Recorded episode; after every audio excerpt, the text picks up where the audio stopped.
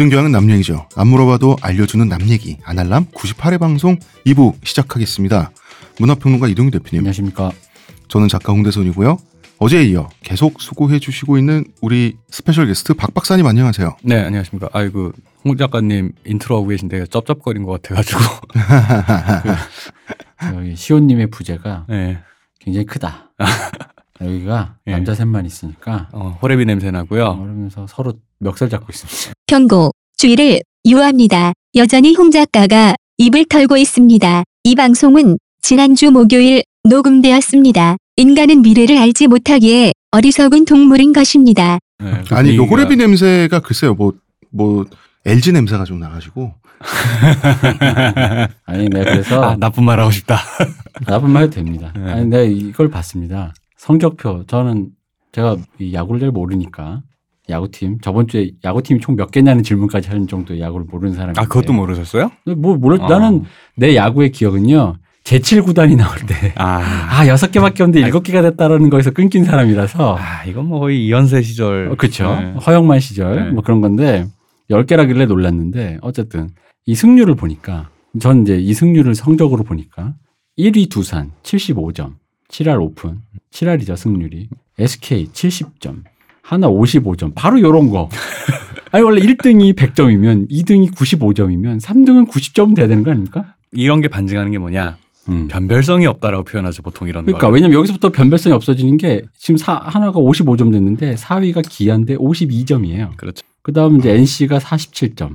그 밑에 이제 다 공동이라 47이고 아니, 근데 넥센이 이게- 40점, 음, 33점, 31점, 롯데 31점. 그렇죠. 이걸 도토리 키재기 아닙니까? 50보 100보. 아, 그러니까. 아, 야구는 원래 5할 싸움입니다. 5할 싸움이고요. 5할 이하의 그 4할 때, 3할 때 네. 승률을 가진 그 팀들에 대해서 얘기하는 게 제가 좀 피로해요. 네, 그 제가 어제 말씀드리 이게 한국식 드렸죠. 천민자본주의의 그러니까. 이 결과에 이게. 어? 갑자기 졸부되면은 이렇게 그냥 취향이 이렇다. 이렇다니까 제가 어제 말씀드렸죠. 이 바닥 정서. 어. 예, 저 옆에 주공 아파트 애들이랑 놀지 마. 이제 이거잖아, 지금. 피로하다. 아니 주공 아파트가 뭐가 문제? 저도 옛날에 주공 아파트 살았어요. 주공 아파트가 문제라고 한 적 없습니다. 제가 한 말은 단지 그냥 이 스튜디오 안에 LG 냄새가 난다. 이런 사람들이 조금만 돌면 바로 갤러리아 명품관 가가지고. 그러니까요. 어? 어. 베르사체 그 음, 저기 한거 있고. 음, 저기부터 저기까지 다 주세요 이런 거 하면서 어? 하나 유니폼에 새겨져 있습니다. 갤러리아. 아 그렇네 계열사잖아. 네 몰라봤네 음. 자, 이게, 이게 피곤하다. 하나가 네. 이- 이- 잘하니까 피곤하다. 이쯤 되면은 그 하나 팬 코스프레 하나에 음. 대한 반감을 키우려고 들어온 첩자다 저는 그렇게 생각합니다 아니, 왜냐면은 홍 작가 하나가 우리 방송 시작하고 처음 잘하는 거라 네 방송 그 시작할 때부터 하나가 늘 못해서 홍 작가 딱히 하나 얘기를 많이 안 했어요. 네, 그냥 그렇죠 나는 행복합니다 정도에서 끝났는데 아주 이 지금 심각해 지금. 아 근데 그 행복한 시절이 또 언제 있을지 모르니까 마음껏 즐겨야죠 아, 인생의 네. 청춘은 여기다. 오늘만 본다 아, LG가 우승을 언제 했다고요? 어, 이런 질문 하면 안 되죠 아 94년? 어, 94년 94년 94년? 네, 불쾌하네요 아, 아니 잠깐만 94년이면 X세대가 창궐할 텐데. 그죠 그 저기 뭐야 우승의 우승의 기억이 하나 1999년이거든요. 네네 5년 더 가까워요, 제가 지금. 아, 그렇군요. 세기말 기억. 어, 세기말과 X세대 참 제가 보기에 두 분다 예. 진짜 한심하네요. 그 LG가 다음 우승하면 먹으려고 담가둔 우승주가 있어요. 아, 94년에. 아 진짜? 그렇죠. 거의 30년을 개봉 못 하고 있죠. 야. 그게 이제 일본에서 직접 떼온 고급 사케죠. 네, 커다란 그렇다고 항아리. 근데 그거 지금 다 증발돼 가지고 그거 별로 그몇 방울 안 남았다고 그러던데. 그리고 있어. 그때 음. 그 한국 시리즈에서 만약에 다음에 우승을 하면 네. 가족 MVP에게 주겠다고 음. 회장님이 친히 마련한 음. 롤렉스 시계가 있는데 어. 그것도 역시 30년째. 어, 그럼 이제 빈티지가 됐네. 그렇죠. 그게. 봉인 중이죠. 그때 brand new를 샀는데 음, 우승을 못해서 30년 묵은 빈티지가 된 거야. 그렇죠. 아니 저 궁금한 게 있는데 그 롤렉스 시계 예. 그 아직도 바늘 돌아가요? 명품 스위스 명품 뭘로 보시는 거예요? 예? 야, 진짜 재밌다. 음. old stock이 돼버렸네. 네. 어쨌든 자, 자꾸 남자 셋만 있어. 야구 얘기, 군대 얘기할까봐 소름 돋는데. 제가 볼 때 LG는 그때 우승주랑 롤렉스 시계 살 돈으로 음. 그냥 그 주식을 샀었어야 됐어요. 그랬으면은 그때 당시에 500만 원어치 주식을 샀으면 음. 그걸 우승하면 주겠다는 엄청나죠 이거는. 아 그러네. 네. 음, 근데 이게 되게 웃긴 게 하나가 갑자기 지금 요새 잘하니까 이제 하나가 그 거인이 돼가지고 음. 이제 건물을 부시면서 다니는 그 괴수물로 음. 하나 팬들이 기분 좋아서 패러디를 했어요. 네. 원래 무슨 동물이었는지 잊어버린 채로 기분이 좋아서 음. 거대 닭이 아무 지적하지 않으면 아무도 인지하지 못한다는 게 핵심이야. 아 이거 되게 웃긴다. 그것도 까만색이야. 아 참 그거 보고 그동안 우리가 굉장히 짠했구나 뭐 이런 생각이 들고 저는 이런 생각이 들어요. 그러니까 시간이 오래 지나도 사필 규정이라는 얘기가 있잖아요. 왜 옛날에 사실 스포츠의 세계가 어린아이들에게 꿈과 희망을 주는 그런 세계잖아요. 결국 그 옛날에 우리 만화 영화들의 주제가 뭡니까? 뭐 정의는 승리한다 뭐 이런 거잖아요. 근데 사필 규정인데 이렇게 걸리는 건 정의가 승리한다기보단 살다 보면 죽는다 뭐 이런 얘기가 가까운데. 안알남은 호텔스닷컴과 국내 최고 조건의 할인 페이지 사이트를 운영하고 있습니다. KB카드 소지자라면 최대 15% 맞나요? 네 맞습니다. 예, 최대 15%나 엄청난 할인 혜택을 그렇지 않아도 할인 사이트인데 음. 호텔스닷컴이 추가로 할인 혜택을 받을 수 있는 국내 최고 조건 스- 페이지 다른 프로모션 페이지의 일반적인 혜택은 그대로 누리실 수가 있어요. reward 시스템, 보상 시스템 웬만하면 이용하고 주변에도 추천하자. 왜? 국내 최고 조건이니까. 저는 광고 듣고 오겠습니다. 지금 티스템 두피 클렌저와 두피 에센스를 검색해 보세요. 과학이 당신의 모발에게 주는 선물 티스템입니다. 이 대마시안 샵 분들이 우리가 올, 녹음하러 올 때마다 뭘 줬어요. 뭐 이렇게 프린트를 준다거나 이거 홍보해 달라. 아, 근데 오늘은 아무것도 안 주는 거야. 그러니까 내 음모론이 생각났어. 이분들이 시온님을 보고 아. 준 거야. 남자들이 오니까 지금 들여다보는 사람도 없어. 아무도 우리한테 관심이 없어요. 저번에는 마이크 세팅도 해주고 그러더니 지금 들여다보는데 마이크 세팅 내가 했다 이거. 심지어 저는 문 앞에서 아무도 문을 안 열어줘서 들어오지 못하고 있었습니다. 그러니까 음. 지금 우리 뭐 당근 주스도 주고 그러더니 아무것도 안 주고 그냥 뭐 그러던가 말든가. 아, 빨리 시우님께서 하루 세 번 대선 진리 대선 진리 주문을 읊어서 네. 예, 빨리 그 성령의 힘으로 나아야겠습니다. 서럽다. 아 진짜 이 남자라는 것은 뭔가 되게 하찮은 것 같아. 길바닥에 돌- 굴러다니는 돌멩이 발에 채이는 돌멩이보다도 못한지 방송을 하러 왔는데 문도 안 열어줘. 어, 송충이 밑에 한남충? 네 그렇습니다. 우리는 이런 대접을 받고 있다. 이런 대접을 받는 주제에 근데 여러분이 대마시안 샵을 폭발적으로 이용해서 우리가 대마시안에서 가치가 상승한다. 음, 그럼 우리 대접이 나아지겠지. 아니지. 아니야? 시온님 대접만 하지. 많이 사주세요. 그래야 시온님이 더 나은 대접을 받습니다. 어. 아, 여러분 시온님의 위상이 여러분의 클릭에 달려 있다. 그리고 아니, 이미 위상은 높고 우린 이미 너무 발에 채이는 먼지 같은 존재야. 근데 오늘 지금 뼈저리 깨달았다니까.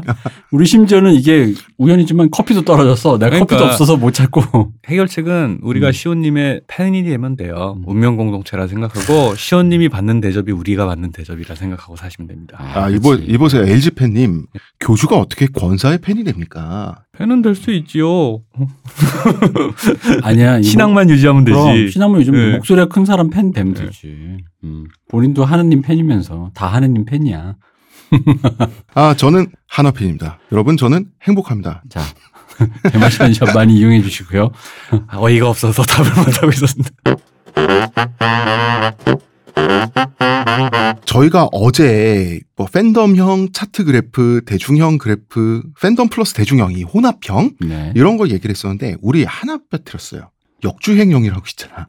우리 네. 역주행한다 그러잖아. 어느 네. 어느 순간에서부터가 역주행이란 말이 유행하기 시작했는데 이 역주행이라고 하는 것은 원래 역주행이란 말이 인터넷에 처음 생길 때는 음. 어뭐 만화 같은 거.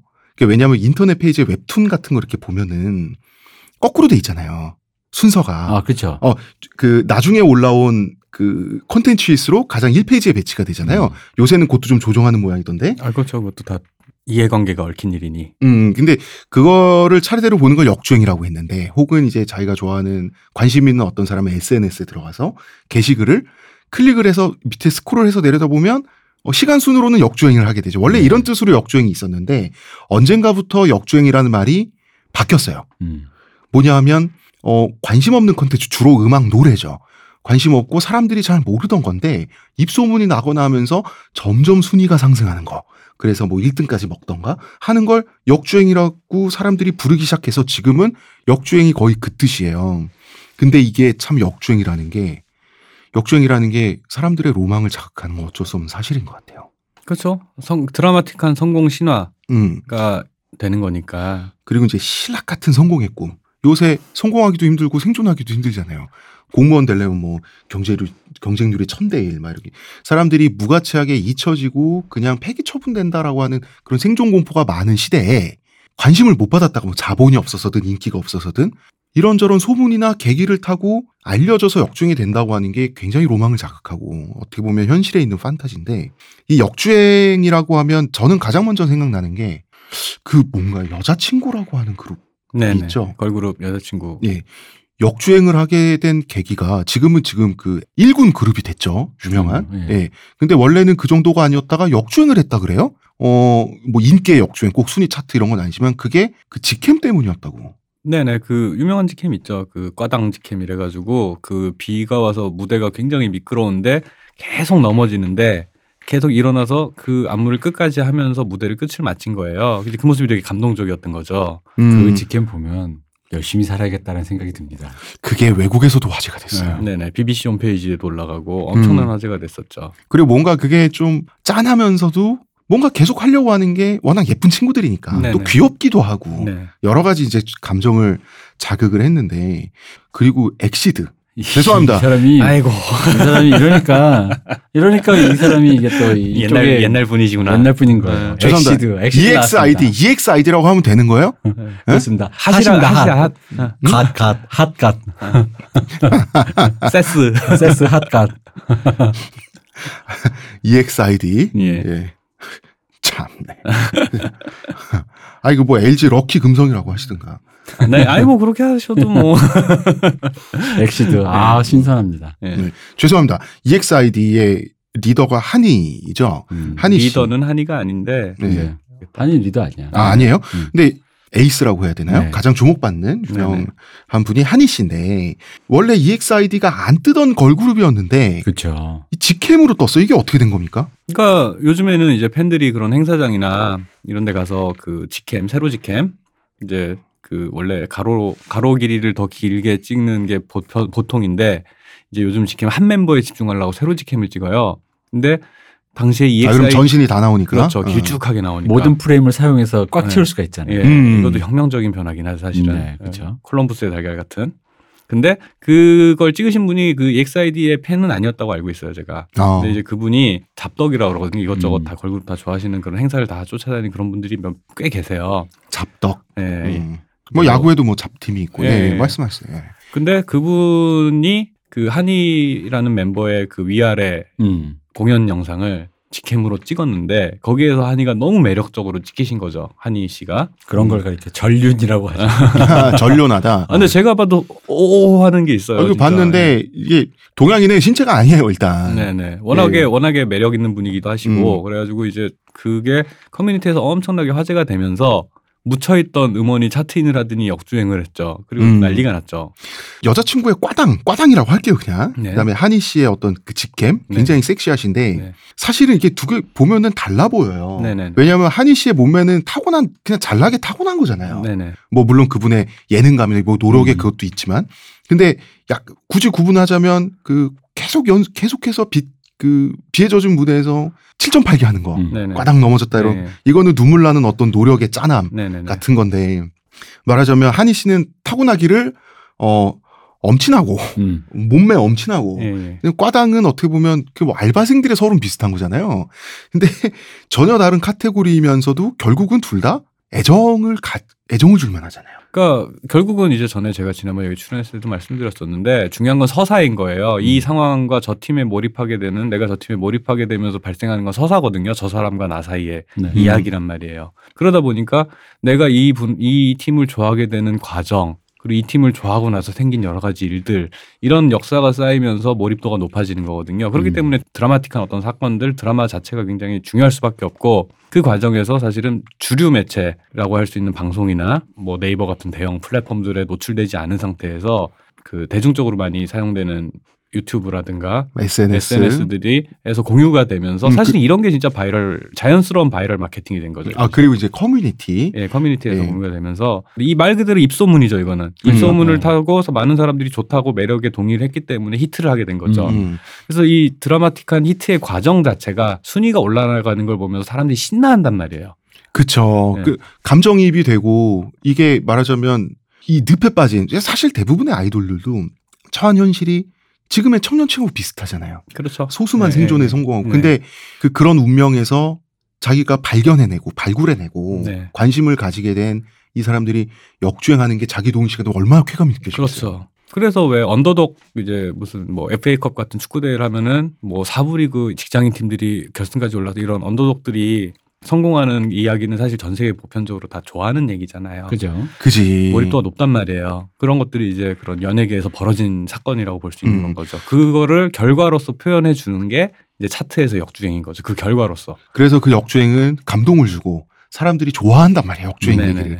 그리고 이제 이 둘 다 어떻게 보면 정당하게 발굴된 거잖아요. 네네. 그러니까 함께 한 거고 진짜 팬들이 발굴된 과정이 정확하게 인덱싱이 돼 있죠. 이렇게 여기에 뭐 이런 일이 있었고 그 다음에 이런 일이 있었고. 그렇죠. 뭐 직캠이다, 꽈당이다. 네. 그 다음에 그때부터 시작해서 어떤 일이 네. 벌어졌고 이런 것들이 있고 눈물나게 7.8기 하는 거나 타고 타고난 몸매의 잘남이나 네. 그게 인기를 얻을 자격이 있다라고 하는 거 어떤 자격주의? 그렇죠. 인정을 받은 거죠. 아 음. 이렇게 괜찮은 애들이 왜 우리가 모르고 있었지? 음. 라는 계기가 되겠죠. 인지 그러니까 그런 걸 리프레시하는 계기를 만들어줬죠. 사건들이 음. 어떤 사건들이. 적어도 이 친구들의 성공은 공정하다. cheating이 아니다라고 하는 그 확신도 주니까 네네. 그 역주행이 신나는 거잖아요. 그렇죠. 어, 몰입할 수 있는 그런 감정적 지지를 받게 됐는데 그런 신나는 서사, 감정적 지지 이게 닐로라고 하는 아티스트한테는 지금 전혀 없어요. 그러니까 신기할 정도로 없어요. 사실 자연스러운 입소문이라는 게 사실 바이럴 마케팅이 추구하는 바잖아요. 그죠. 그걸 인위적으로 만들어내고자 하는 게 바이럴 마케팅의 목적이잖아요. 음. 그런 하니의 직캠이라든가 과당 영상이라든가 아니 뭐 윤종신 씨의 좋니 그 라이브 영상이라든 이런 것들이 자연스럽게 화제가 되고 입소문을 타게 만드는 게 사실 바이럴 마케팅이 목적하는 바인데 이건 선후 관계가 바뀌었죠. 그쵸. 이런 일이 있다고 주장하는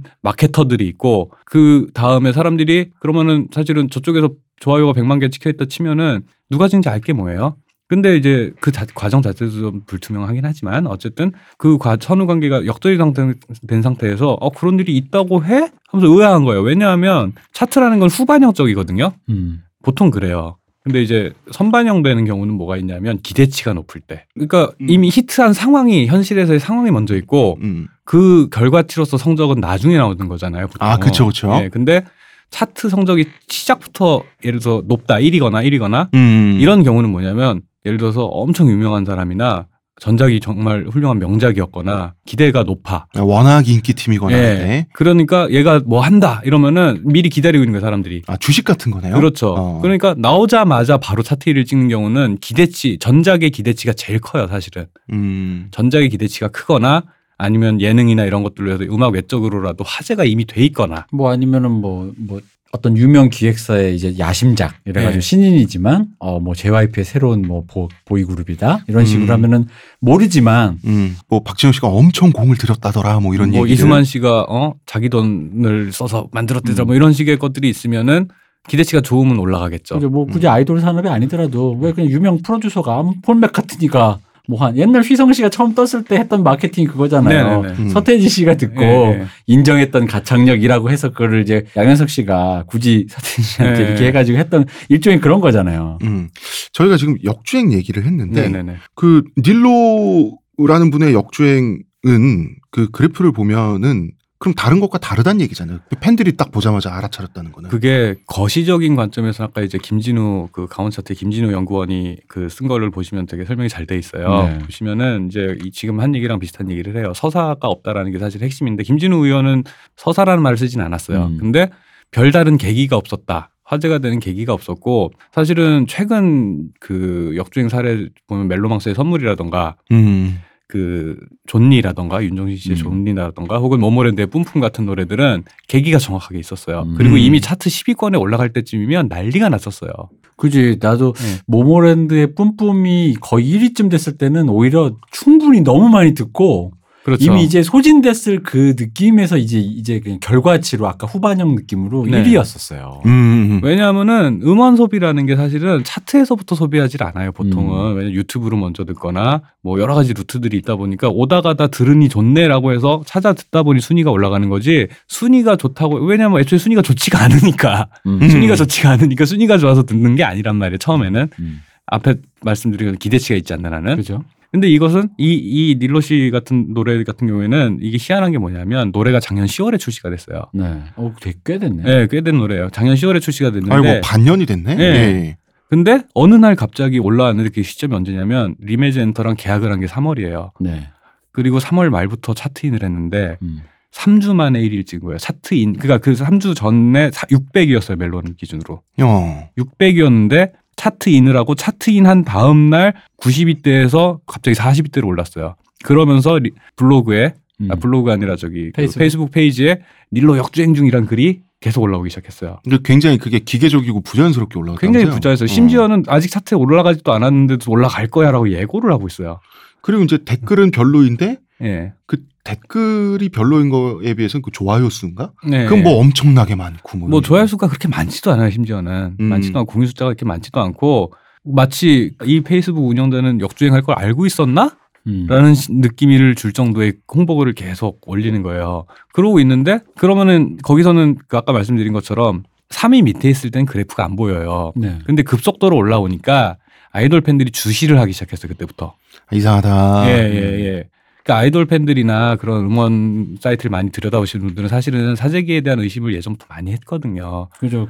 아 그리고 솔직히 그건 우리 JYP가 네. 실제로 있다. 그것은 존재한다라고 이미 그러니까 왜그 전까지는 마치 그 정황만 있다 보니까 음. 전설 속의 용처럼 네. 해자되던 거잖아요. 예. 근데 그건 사실 그때 JTBC에서 뉴스룸에 추- 출연을 직접 하셨죠. 그때 이미 그 용은 있다. 음. 존재한다. 네. 이건 사실 이제 이미 그 내부자가 얘기한 거라서 거기에 대한 진위 논란은 이제 더 이상 불필요하다고 저는 봐요. 불필요한 거지. 아니 그 그러니까 사재기가 있는데 사재기의 문제, 사재기가 어떤 식으로 누가 했는지가 밝혀지지 않았을 뿐이에요. 음. 그 그런 식으로 돌아가는 어둠의 업계가 있다라는 거는 이제 업계 관계자들에게는 주지의 상식이 된 거죠. 그죠? 이럴 때 왠지 그 우리나라 사람들이 전통적으로 산업화 세대, 네. 뭐386 세대 분들까지도 정경유착이나 비리에 대해서 음. 항상 하는 말이 적당히 해 먹는다. 이게 적당이란 말을 하거든요. 음. 네네. 눈치껏이란 말을 네. 하는데 그러니까 이게 이미 있는 비위 행위라면 네네. 사실은 업계가 돌아가는 방식은 어느 정도 눈치코치를 지키는 거예요. 네네, 현실의 그렇죠. 차원에서. 근데 지금 사람들이 닐로에 대해서 어그로가 잔뜩 끌리는 게 지금 제가 봤을 땐 뭐냐면 어, 얘네 왜 이렇게 노골적이냐라고 하는 감정이 있는 것 같아요. 네. 뭐 다시 한번 말씀드리지만 이 사재기는 정황만 있지 특정될 수가 없. 아직 증명 증거가 정확하게 발견된 건 없어요. 그래서 사재기를 했다라고 말할 수는 없어요. 근데 이제 정황이 너무 노골적인 음, 정황들이 있죠. 한게 뭐죠? 50대 이상 쪽에서 절대 네, 아모르 파티 절대자였던 아모르 파티를 이겼어요.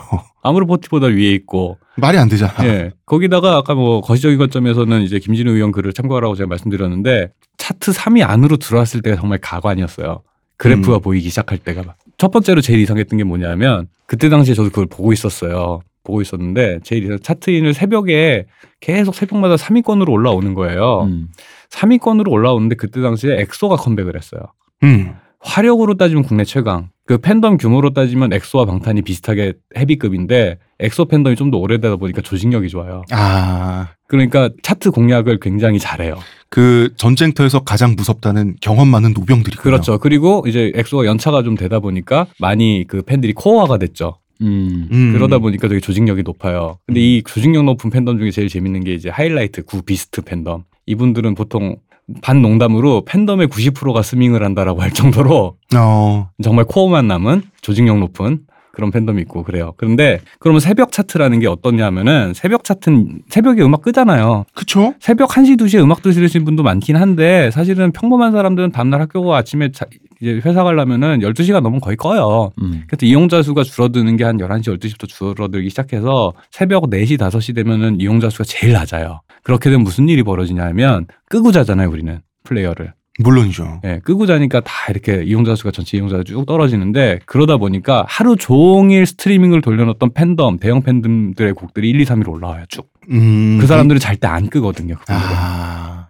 켜놓고, 꺼놓고서 음소거하고 그러고 자요. 음. 그런데 그러다 보니까 대형 팬덤들의 들의 무도 한 스밍하는 곡들이 차트 1위로 싹 올라오는데 닐로가 그 사이에 올라온 거야. 닐로의 곡이. 그러니까 추이상으로 이제는 아- 이 시간대는 거의 아이돌 팬들만 남아 있기 때문에 이 시기에 뭔가 위아래 올라가는 건 거의 아이돌 팬덤들의 어떤 것인데 음. 갑자기 음. 닐로가 올라왔어요. 그 사이에도 예. 그 사이마저도 치고 올라가. 예, 그 그게-. 음. 그냥 이제 이해했어요. 기자들은 예. 어 이거 뭐지? 나쁘다는데 요 정도지만 네네네. 그 팬들은 이게 정말로 이상하다는 걸 본능적으로 할 수밖에 없고. 그러니까 여기까지도 기자들이 들으면 이게 방금 들으서 설명하니까 이해가 되잖아요. 예. 더 웃긴 건 그 다음이에요. 그 다음이 뭐가 있냐면 음. 그러면 새벽에 여기까지는 홍 작가님 듣고 니까 어떤 상황이 이해가 되시죠? 예, 이해했어요. 이해가 이해했죠. 근데 여기까지는 기자분들도 이해를 했어요. 음. 이 다음이 뭐냐면 새벽에 차트의 1위를 팬덤들이 유지 최대한 높은 수를 유지시키려고 하는 이유는 뭐냐면 아, 새벽에 아침에 자고 일어났는데 1위 곡이 있으면 그걸 그냥 돌릴 거 아니에요? 아하. 그렇죠. 아. 근데 예. 남자 아이돌은 슬프게도 이 패턴에 일반인들이 익숙해져서 미안하지만 걸러요. 남자 아이돌 곡이네. 아이고 이것들 또 차트를 새벽에 점령했었구나 하고서 거- 걸러요. 즉 여성 음악 팬들은 아니 대부분의 그냥 아, 일반인들이 일반인들. 팬덤이 아니신 분들은 오케이, 남녀의 오케이. 문제가 예, 아니라 그냥 팬덤이 아니신 예, 분들은 예, 예. 남자 아, 대충 아이돌 그림 그려진다 이거죠. 네네네. 음. 아 새벽에 또 이제 남자 아이돌 곡들이 또 있었네. 그러면 싹 걸러져. 6시간 넘으면 싹 걸러져요. 음. 그런 남는 곡은 뭐냐면은 일반인들에게도 인기가 좋은 대중적인 곡들이 남아요. 차트 음, 상위권에. 음. 그러니까 전날 10시, 9시까지 1위 하던 곡이 새벽 되면은 남자 아이돌 곡에 밀려서 한 10위권까지 내려갔다가 6시만 되면 귀신같이 복귀를 해요. 6시, 음. 7시가 되면. 그런데 웃기는 건 그럼 닐로의 곡은 대- 팬덤형 곡이 아니잖아요. 팬덤이 엑소만큼 리가 없잖아요. 그죠? 근데 새벽 차트를 엑소만큼의 팬덤의 숫자 버금가는 listener들이 들어주다가 음. 그러면 이 얘기는 일반인들이 좋아한다는 얘기잖아요. 그죠. 일반인들이 엄청나게 많은 수의 일반인들이 몇만 명이 새벽에 자다 일어나가지고 이 노래를 들었다는 소리야. 음. 음. 근데 그러면 일반인들이 좋아하는 곡이니까 이 곡 성격상 음. 새벽 차트가 끝났을 때도 남아 있어야 돼요. 네. 근데 떨어져. 음.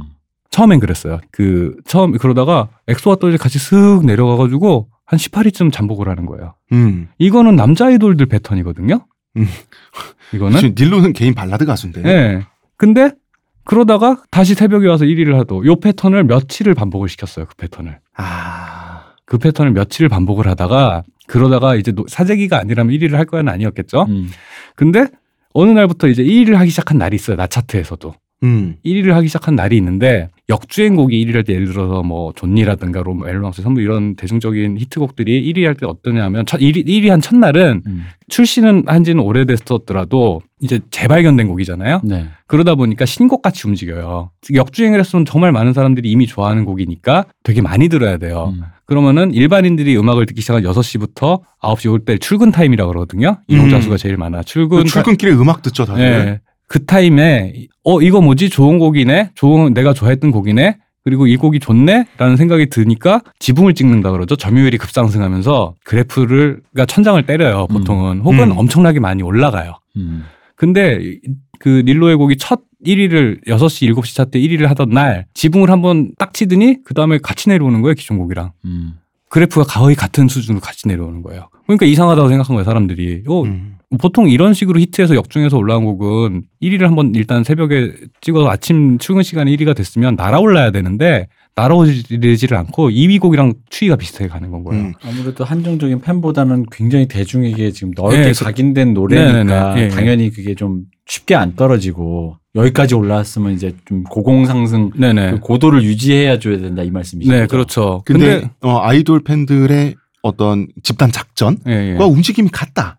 그 이상하잖아. 그 낮 차트 이제 새벽에는 팬덤형 그래프처럼 움직이고 네. 낮에는 대중형처럼 움직이는데 음. 문제는 대중형처럼 움직일 때가 문제가 아니라 그 이후에는 신곡 그 히트곡처럼 움직여야 되는데 히트곡처럼 움직이지 않는다는 거예요 그래프가 음. 히트곡이 1위를 찍은 그날의 그래프처럼 움직이지 않는다는 거예요. 음. 그 다음에 더 이상한 일이 벌어지는 건 2위하고 그래프가 동기화된 것처럼 똑같이 움직이기 시작해요. 2위와 예. 이게 어떻게 된 걸까? 그때 당시 2위 곡이 트와이스의 신곡 What is Love라는 곡 이제 요즘에 활동하고 있는 그 곡인데 이 곡은 댄스곡이에요. 네. 댄스곡이고 아침에 출근하면 들으면 댄스곡 이제 위너의 노래나 이런 것들 신나니까 이제 기분 좋으려고 이제 밝은 곡을 아침에 듣잖아요. 음. 근데 닐로의 노래는 들어보시면 알겠지만 발라드 전형적인 발라드예요. 음. 그런데 곡의 성격도 완전히 다르고 트와이스는 팬덤하고 대중형이 섞인 그래프거든요. 그래서 트와이스 그래프는 5분에 살짝 발기가 있고 그 다음에는 추이가 무난하게 이어지는 대중형이 이어지는 그래프거든요. 네. 예. 그러면은 닐로의 곡은 그냥 말 그대로 일반인들이 좋아하는 발라드란 말이에요. 팬덤이 있는 게 아니라 근데 그 그래프가 똑같이 5분 상승을 했다가 똑같이 움직여요. 그래프가 동기화된 것처럼. 그러면은 이게 사람이 의심을 하려고 마음을 먹으면 네네. 2위와 어느 정도의 격차를 두고 자동적으로 움직이게끔 어떤 시스템을 프로그램이나 이런 걸 걸어놨다라고 의심할 수 있잖아요. 그렇게 했는지 안 했는지는 알 수 없고. 아니 근데 봐봐요. 네네. 그 그래프를 저도 봤는데 네.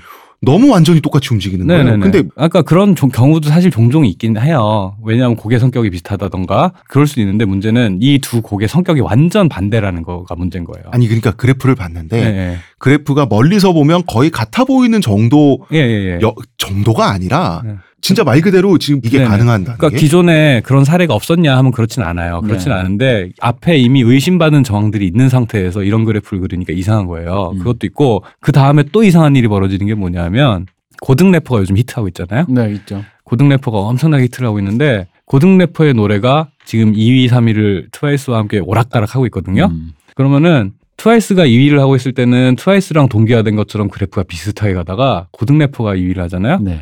잠깐 헤매다가 고등 래퍼랑 같이 움직여요. 아, 그래요? 네. 그런 것들 그 외에도 더 디테일한 것들이 이상한 게 많은데 음. 고등 래퍼가 마치 1위를 할 기세로 치고 올라가는데 음. 둘이 그래프가 만나잖아요. 음. 그럼 마치 누군가 그 그래프를 보고 있다가 팬덤에서 총공을 한 것처럼 네. 그래프가 다시 상승을 해요. 음. 그런 일이 잘 없거든요. 왜냐하면 일반적인 대중적인 곡도 꼭 대중적인 곡이 아니더라도 그 그래프가 그려질 때 요 추이라는 게 그냥 자연스럽게 그냥 흘러내리거나 자연스럽게 올라가나 이런 자연스러운 흐름이라는 게 있거든요. 음. 근데 그 흐름이 끊긴다는 건 인위적으로 뭔가 개입됐을 때 예를 들어서 팬덤에서 총공을 하거나 아니면은 뭐 갑자기 무슨 TV에서 그 곡을 언급했거나 뭐 어떤 계기가 있어 요 이게 사람이 갑자기 확 늘어나는. 거잖아요. 급상승 음. 급하락이라는 건 네. 계기가 있어야 예. 돼요. 근데 고등 래퍼 노래가 1위 할 것처럼 치고 올라가는데 갑자기 만- 그래프가 만나는 순간 위로 갑자기 휙 올라가기 시작하는 거예요. 같이. 예. 음. 더 많은 폭으로. 음. 그러면 얘기는 뭐냐면 고등 래퍼 신곡으로 해서 히트를 한 고등 래퍼보다 더 빠른 추세로 이용자 수가 늘어났다는 소리거든요. 말이 안 되잖아. 아니, 말, 말은 안 된다는 안 되는데 멜론 쪽에서는 이상이 없대요. 그러니까 지금 음. 먼저 이 얘기를 먼저 할게요. 이게 바이럴 마케팅이라고 하면 입소문, 네네. 입소문을 통한 마케팅이 바이럴 마케팅이에요. 네네네. 네. 근데 바이럴 마케팅이라고 아무리 주장을 해도 만약에 이게 의도다. 지금 닐로 사건 네. 이게 그럼 이건 바이럴 마케팅이 아니에요. 그렇죠. 이건 그러니까 viral trolling이지. 만약에 이 모든 이상한 일들이 바이럴 마케팅의 효과라고 이제 그쪽은 리메즈 엔터 쪽은 주장을 하는데 바이럴 마케팅의 효과라는 게 문- 그 효과라는 거는 서서히 퍼지는 거잖아요. 네. 서서히 퍼지고 그 효과가 빨리 나타나지 않는다고요. 새벽 2시에 광고를 한다고 해서 새벽 2시에 이용자가 갑자기 늘어나는 게 바이럴 마케팅이 아니에요. 음. 근데 닐로 측의 주장에 의하면 바이럴 마케팅의 노하우에 의한 결과다라고 얘기를 해요. 네. 그러나 그 노하우는 회사 기밀이므로 밝힐 수는 네, 없다라고 뭔지 알 얘기를 수 한단 없죠. 말이야. 근데 그 인과관계 바이럴 마케팅과 음원 차트에서의 성적이라는 게 별다른 연관관계를 발견하기 힘들다라는 거예요. 음. 100번 양보해서 100위 안으로 chart in을 하고 상위권으로 올라가는 요 과정에서는 뭐 바이럴 마케팅의 효과가 있었을 수도 있겠죠. 그죠? 근데 미시적인 관점에서 팬들이 관찰하는 3위 안으로 들어와서 5분 음. 단위로 다 보는 팬들의 데이터, 쌓은 데이터를 놓고 보면 본 적이 없는 그래프인 거예요. 그러니까 그 말씀하신 그 추이를 보면 이런 느낌이 들어요. 그 이런 거지. 첫째, 계기. 방송에서 터졌다. 검색어가 급상승해서 누가 뭐 언급했다. 문재인 대통령이 닐로를 듣는다. 이런 거 있잖아.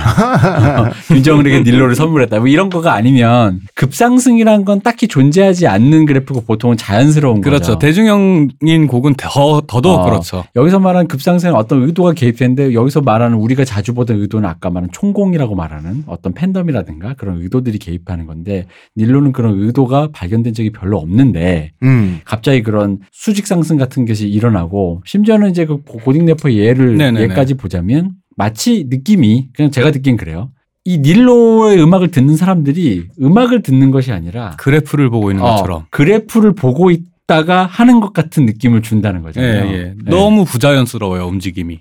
근데 그렇게 역설적인 게 이건 대중형이라며. 네네. 대중적인 곡이라며. 팬덤형이면 그 정도 팬덤이잖아요. 음. 그러면은 난리가 났어야 돼요, 이미. 그 팬덤들이 실체가, 왜 예를 들어 엑소나 우리 주변에 보여야 돼. 그렇지. 아, 보이지 않더라도 그 사람들이 온라인에서 난리 치는 게 보여야 되는 거예요. 어, 그 적어도 그 사람들의 팬질의 흔적은 각종 인터넷 커뮤니티 네. 여기 게시판에서 보여야 돼요. 그러니까 100번 양보해서 이분들이 워낙 shy하고 조용하신 분이라 티를 안 낸다고 쳐도 음. 그분들이 하는 활동이라든가 모여 있는 곳이라든가 네. 뭐 하다못해 여러 가지 뭐 뭐 뭐 뭐 지표들이 많잖아요. 음. 뭐 닐로라는 아니 그 최소한 그 별점 매긴 그 횟수는 남아야 되잖아. 별점도 조작. 별점도 조작을 해놨다고 의심된다. 어 그거는 거의 뭐라 해야 되지 그 거기 보면 멜론에 보면 숫자가 있어요 좋아요라든가 네. 이런 숫자가 있는데 하트 숫자가 있는데 음.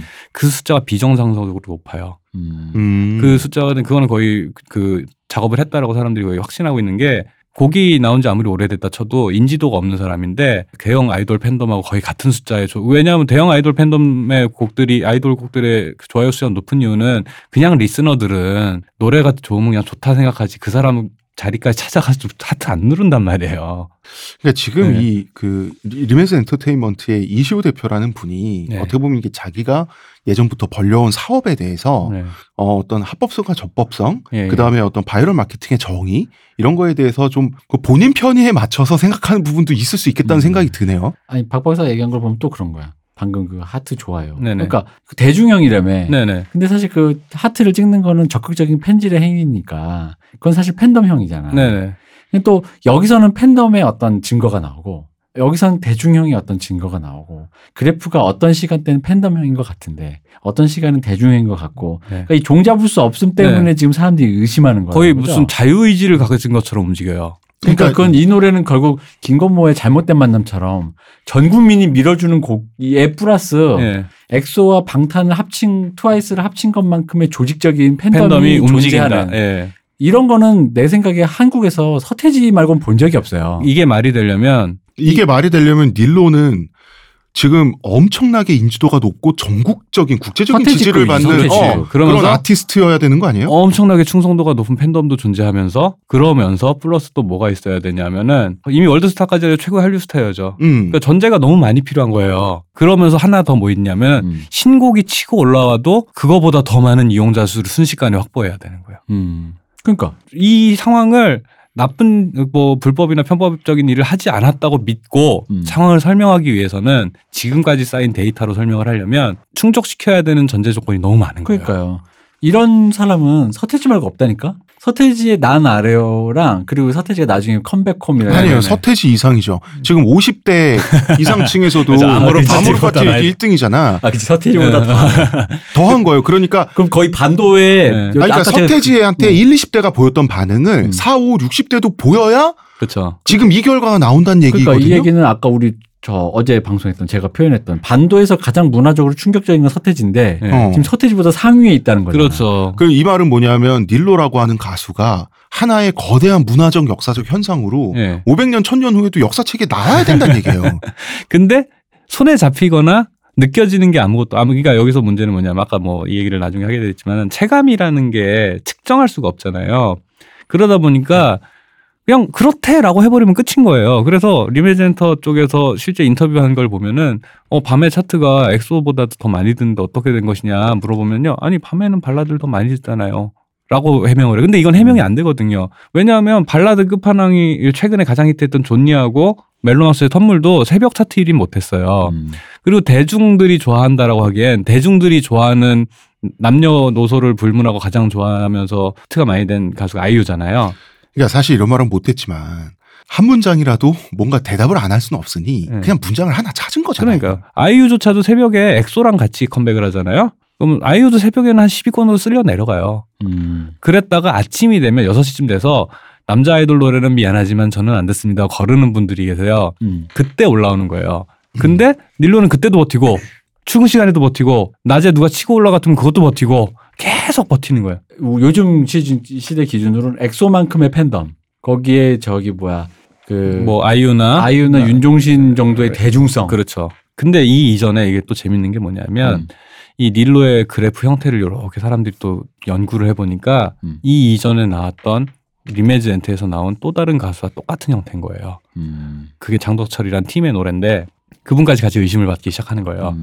음. 심지어 그때도 사람들이 어 뭐야 이거는 이라는 말을 한 사람도 꽤 있었어요. 무슨 노래야 이 사람 누구야라고 했는데 그때는 아 역주행곡이래 페북픽이래 라는 말로 다 넘어갔어요 일단. 음. 그리고 그 노래가 의외로 좋아하시는 분들이 꽤 많아요. 그 노래가 의외로 네. 노래를 그래서 창에서 그 10위권 안에서 계속 네. 그 청아 씨의 롤러코스터처럼 네. 붙박이 곡이었어요. 네, 네, 네. 음. 그런 음. 곡인데 그런 아, 곡 노래는 들을만 했나요? 저는 사실은 제 취향은 아니긴 해요. 음, 음, 음. 근데 이제 사람들이 듣기에 나쁘지 않았다라고 예, 하는 사람들이 있었다. 예, 예. 예. 근데 그건 히트된 이후의 얘기고 히트하기 그 상위권에 나타나기 전에 어느 날 갑자기 1위를 하고 있으니까 이 사람이 누구야? 라는 말이 엄청나게 나왔었어요. 근데 그 그래프가 똑같더라는 거야. 음. 이 양상이. 그래서 이런 문, 문의점들을 계속 제기를 하고 지금 언론에서 엄청 화제가 됐잖아요. 특히 그쵸. 이제 김진우 이제 가온차트 김진우 의원의 저격이 되게 컸는데 음. 그분의 기사를 기점으로 해가지고 메이저 언론부터 해가지고 한밤의 TV연예 뭐 여러 곳에서 인터뷰도 하고 해명도 이제 요청을 했는데 리메즈 측의 답은 아까 얘기한 것처럼 아니 뭐 새벽이면은 발라드 듣기 더 좋은 시간 아니냐 정도의 해명만 음. 있고 자기들은 불법적인 걸 하지 않았다고 주장을 하고 있고 그럼 이걸 사실 기술적으로 해명해 줄 수 있는 사람은 멜론밖에 없어요. 팬들은 결과치를 보고 정황을 찾는 거지 그걸 기술적으로 어떻게 가능한지 혹은 아닌지는 해- 해명을 할 수가 없잖아요. 결국은 이제 그 물증 유- 네. 여기 있어 얘들아 이거밖에 없잖아. 근데 멜론 측은 기술적 이상, 그러니까 그 시스템적 이상은 발견되지 않았다. 아니 지금 이게 시스템 문제가 아니잖아. 네, 시스템적 이상은 답변이 그래요. 시스템적 이상은 발견되지 않았고 이상 추이도 발견되지 않았다. 그런 식으로 답변을 하고 더 가관이었던 거는 이제 그 기사가 삭제됐다 그러더라고요. 음. 그래서 이용사 추이가 이상하다라는 그 기자들의 질문에 멜론 측에서는 그 저희는 유통업체이기 때문에 이용자 수 추이 변화에 대해서는 잘 알지 못했다라는 식으로 대답을 했어요. 시스템 플랫폼 시스템을 갖고 관리하는 사람들이 그런 말 그런 말을 해서 가장 안 될 사람들이잖아. 근데 실제로 그러니까 유통업자인 거예요. 그냥 그분들 그러니까 제가 볼 때는 이거는 관심이 없는 거예요. 그냥 관심이 없는 거고 그 예를 들어 주식 시장의 경우 음. 제가 알기로는 거래 정지시키거나 혹은 뭐 이렇게 조사를 하는 근거가 거래량이나 그래프 추이가 이상하면 알고리즘에서 걸러서 일단 정지시킨다거나 조사가 들어간다고 알고 있거든요. 아니 이게 실제로 네. 왜 개인 투자하시는 그 주식 투자자분들 네.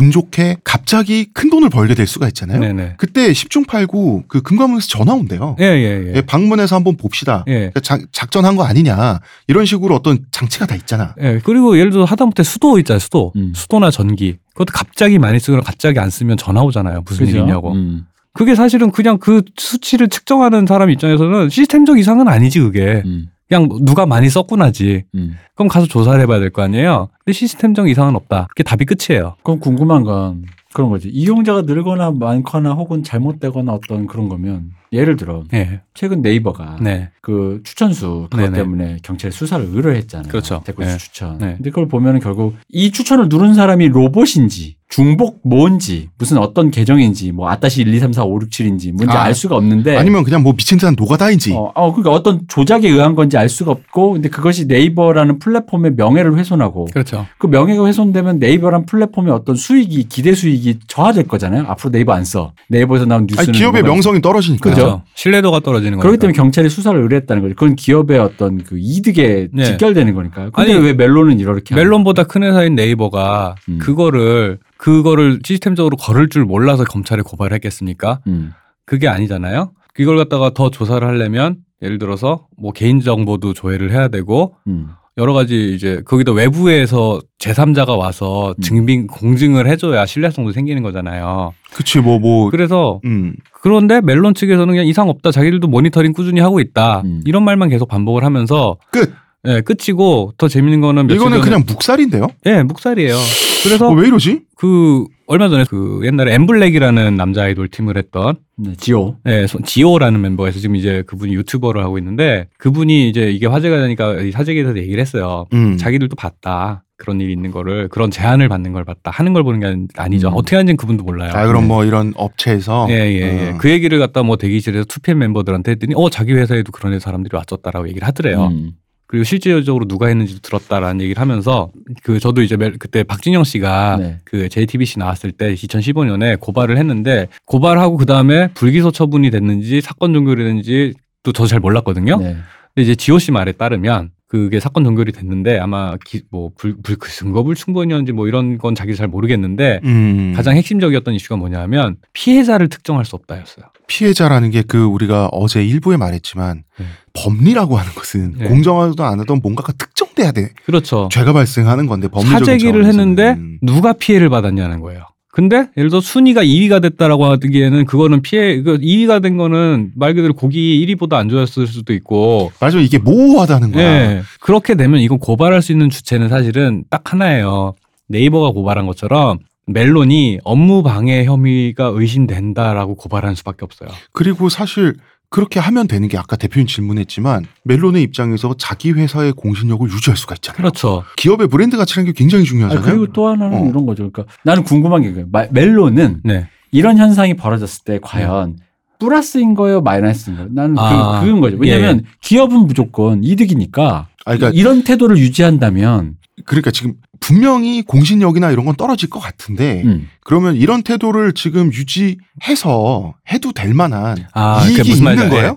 이게 이렇게 생각하시면 돼요. 이런 일이 벌어졌을 때 멜론 측에 떨어지는 경제적 불이익은 하나도 없어요. 하나도 없다. 아, 왜냐하면 사재기든 뭐든지 간에 매출이 발생했잖아요. 아, 아. 매출이 발생했어요. 거기다 피해 사실도 본인들이 굳이 업무방해 순위를 조작해서 공신력을 떨어뜨렸다라는 명예에 해당하는 손에 잡히지 않는 가치에 해당하는 것 외에는 심지어 그것도 공식적으로 사재기라는 게 밝혀지지 않으면 그것도 떨어질 일이 없겠죠. 의심만 받지. 음. 사재기가 됐든 뭐가 됐든 손해를 볼 이유가 없는 거예요. 매출은 이미 아니 가짜로 재생을 했던 뭐뭐 공장을 돌렸던 이미 재생이 됐으면 거기에 대한 매출은 발생을 했죠. 요금이 발생을 하잖아요. 아, 그러면 팬들의 무한 스밍이든 예. 팬들의 총공이든 이런 한 업체의 작전이든 예. 뭐 작전이라고 가정하면 네네. 어쨌든 사재기도 매출이고 네. 어쨌든 멜론의 입장에서 앉아서 돈 버는 거다. 그렇죠. 팬덤 스밍조차도 사실은 팬덤 스밍도 말이 많은데 음. 그냥 팬덤들이 여러 가지 그지 방법으로 막 편법을 써서 순위 띄우기를 하려고 하는 요 시도들조차도 멜론 입장에서는 그러거나 말거나 그냥 매출을 플러스예요. 아 여기 손님 한 명 더요. 밖에 아닌 거예요. 음.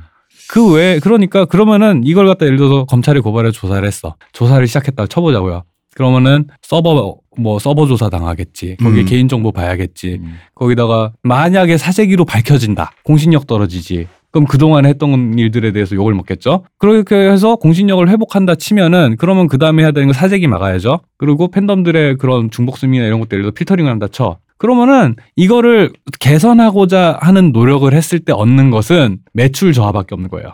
경제적으로 봤을 때. 네. 일단 음. 말씀하신 특히나 그 우리는 왜 보통 이제 일인 거잖아요. 어떤 일이 안 좋은 일이 네거티브한 일이 생기면 그걸 바로잡기 위한 노력을 또 외부에게 보여줌으로써 사람이 아 저기야 그래 저렇게 바로잡으려 노력하는구나가 아닌데 한국적인 건 사실 이 반대잖아요. 쉬쉬하는 거잖아요. 그렇죠. 학교에 선생님이 뭐 여학생을 성추행했다. 이 사람을 오히려 공공연하게 밝히고 해고하고 우리 학교가 이런 일이 있었지만 우리는 이런 거에 더 더 잘해보겠다라고 이 공표하기보단 사실은 덥잖아요. 그 모든 것이 이제 뭐 우리가 보아왔던 일들이니까 굉장히 생각해보면 굉장히 한국적이라고 저는 봐요. 네. 아니 저는 이게 한국적이라고 생각하지 않고 저는 세계적이라고 생각합니다. 네. 한국이 좀 더 고도화돼 있는 부조리겠죠. 네. 어쨌든 그 우리가 뭐 이렇게 표현하면 되겠죠. 우리가 종종 목격하는 네. 어떤 집단이 자기 이익을 보전하기 위해서 하는 여러 가지 방법이 있는데 네. 빨리 환부를 열어 제낀 다음에 공개해서 그거를 빨리 개선해가는 방식도 있지만 보통 덮는 방식으로 진행되어가는 네. 전형적인 방식이고 거기에 플러스 만약에 그렇게 했을 때 들어가는 그 모든 것들 네. 예를 들어 뭐 서버라든가 뭐 그런 거 그리고 심지어 심- 심지어 무슨 캠페인도 해야 될 것이고 뭐 할 거 아니에요. 그러면은 그것이 발생시키는 부가적인 비용들 네. 지금 상태로 돈을 벌고 있는데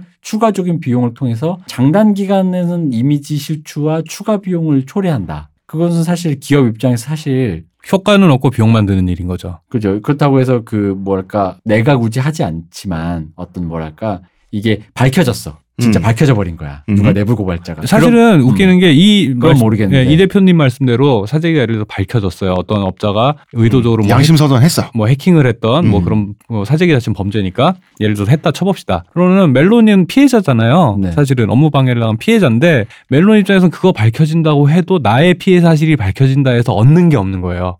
그렇잖아요. 그렇죠. 그 시스템의 허술함이나 예, 허술함만 밝혀진다 밝혀지는 뿐이지 그 얻는 게 없는 거예요. 근데 현상 유지를 하잖아요. 매출 그대로. 음. 그리고 멜론 말고는 사람들이 뭐 차트를 신뢰하는 것도 없어. 저, 저기 사람들이 이제 인용하는 차트도 없어. 음. 그러니까 다시 말해서 어떤 차트의 신용도 혹은 예. 이제 음원 플랫폼 이 시장에 있어서 네. 멜론이 가장 공룡이잖아요. 네, 가장 큰 점유율을 50% 정도의 점유율을 갖고 있는 가장 큰 사이트죠. 아니 50%면 완전 독점이잖아. 과- 보통 이제 독과점 시장에서의 선두 기업이니까 그렇게 되죠. 아 게다가 이것도 있네요. 어쨌든 경쟁하고 있는 게 벅스라든가 네이버 뮤직 같은 게 있는데 네네. 엠넷도 있고 네. 하는데 만약에 그런 류의 그 오픈된 그 되게 되게 진 뭐랄까 좀 뭐랄까 공정하게 네네. 우리가 이런 문제가 있을 것 같다 오픈한다면 네. 만약 있다라는 전제에서 네. 사재기라는 게 실제로 있고 네. 뭐 멜론이 피해를 벗고 있고 네. 그런 거에서 멜론이 공정하게 이 문제를 까고 우리가 뭘 하겠다라고 하면 사실 그게 흔히 말하는 그 옛날 카카오톡에서 텔레그램을 이탈하지 점유율 이탈로 이어질 확률도 있고 그렇죠.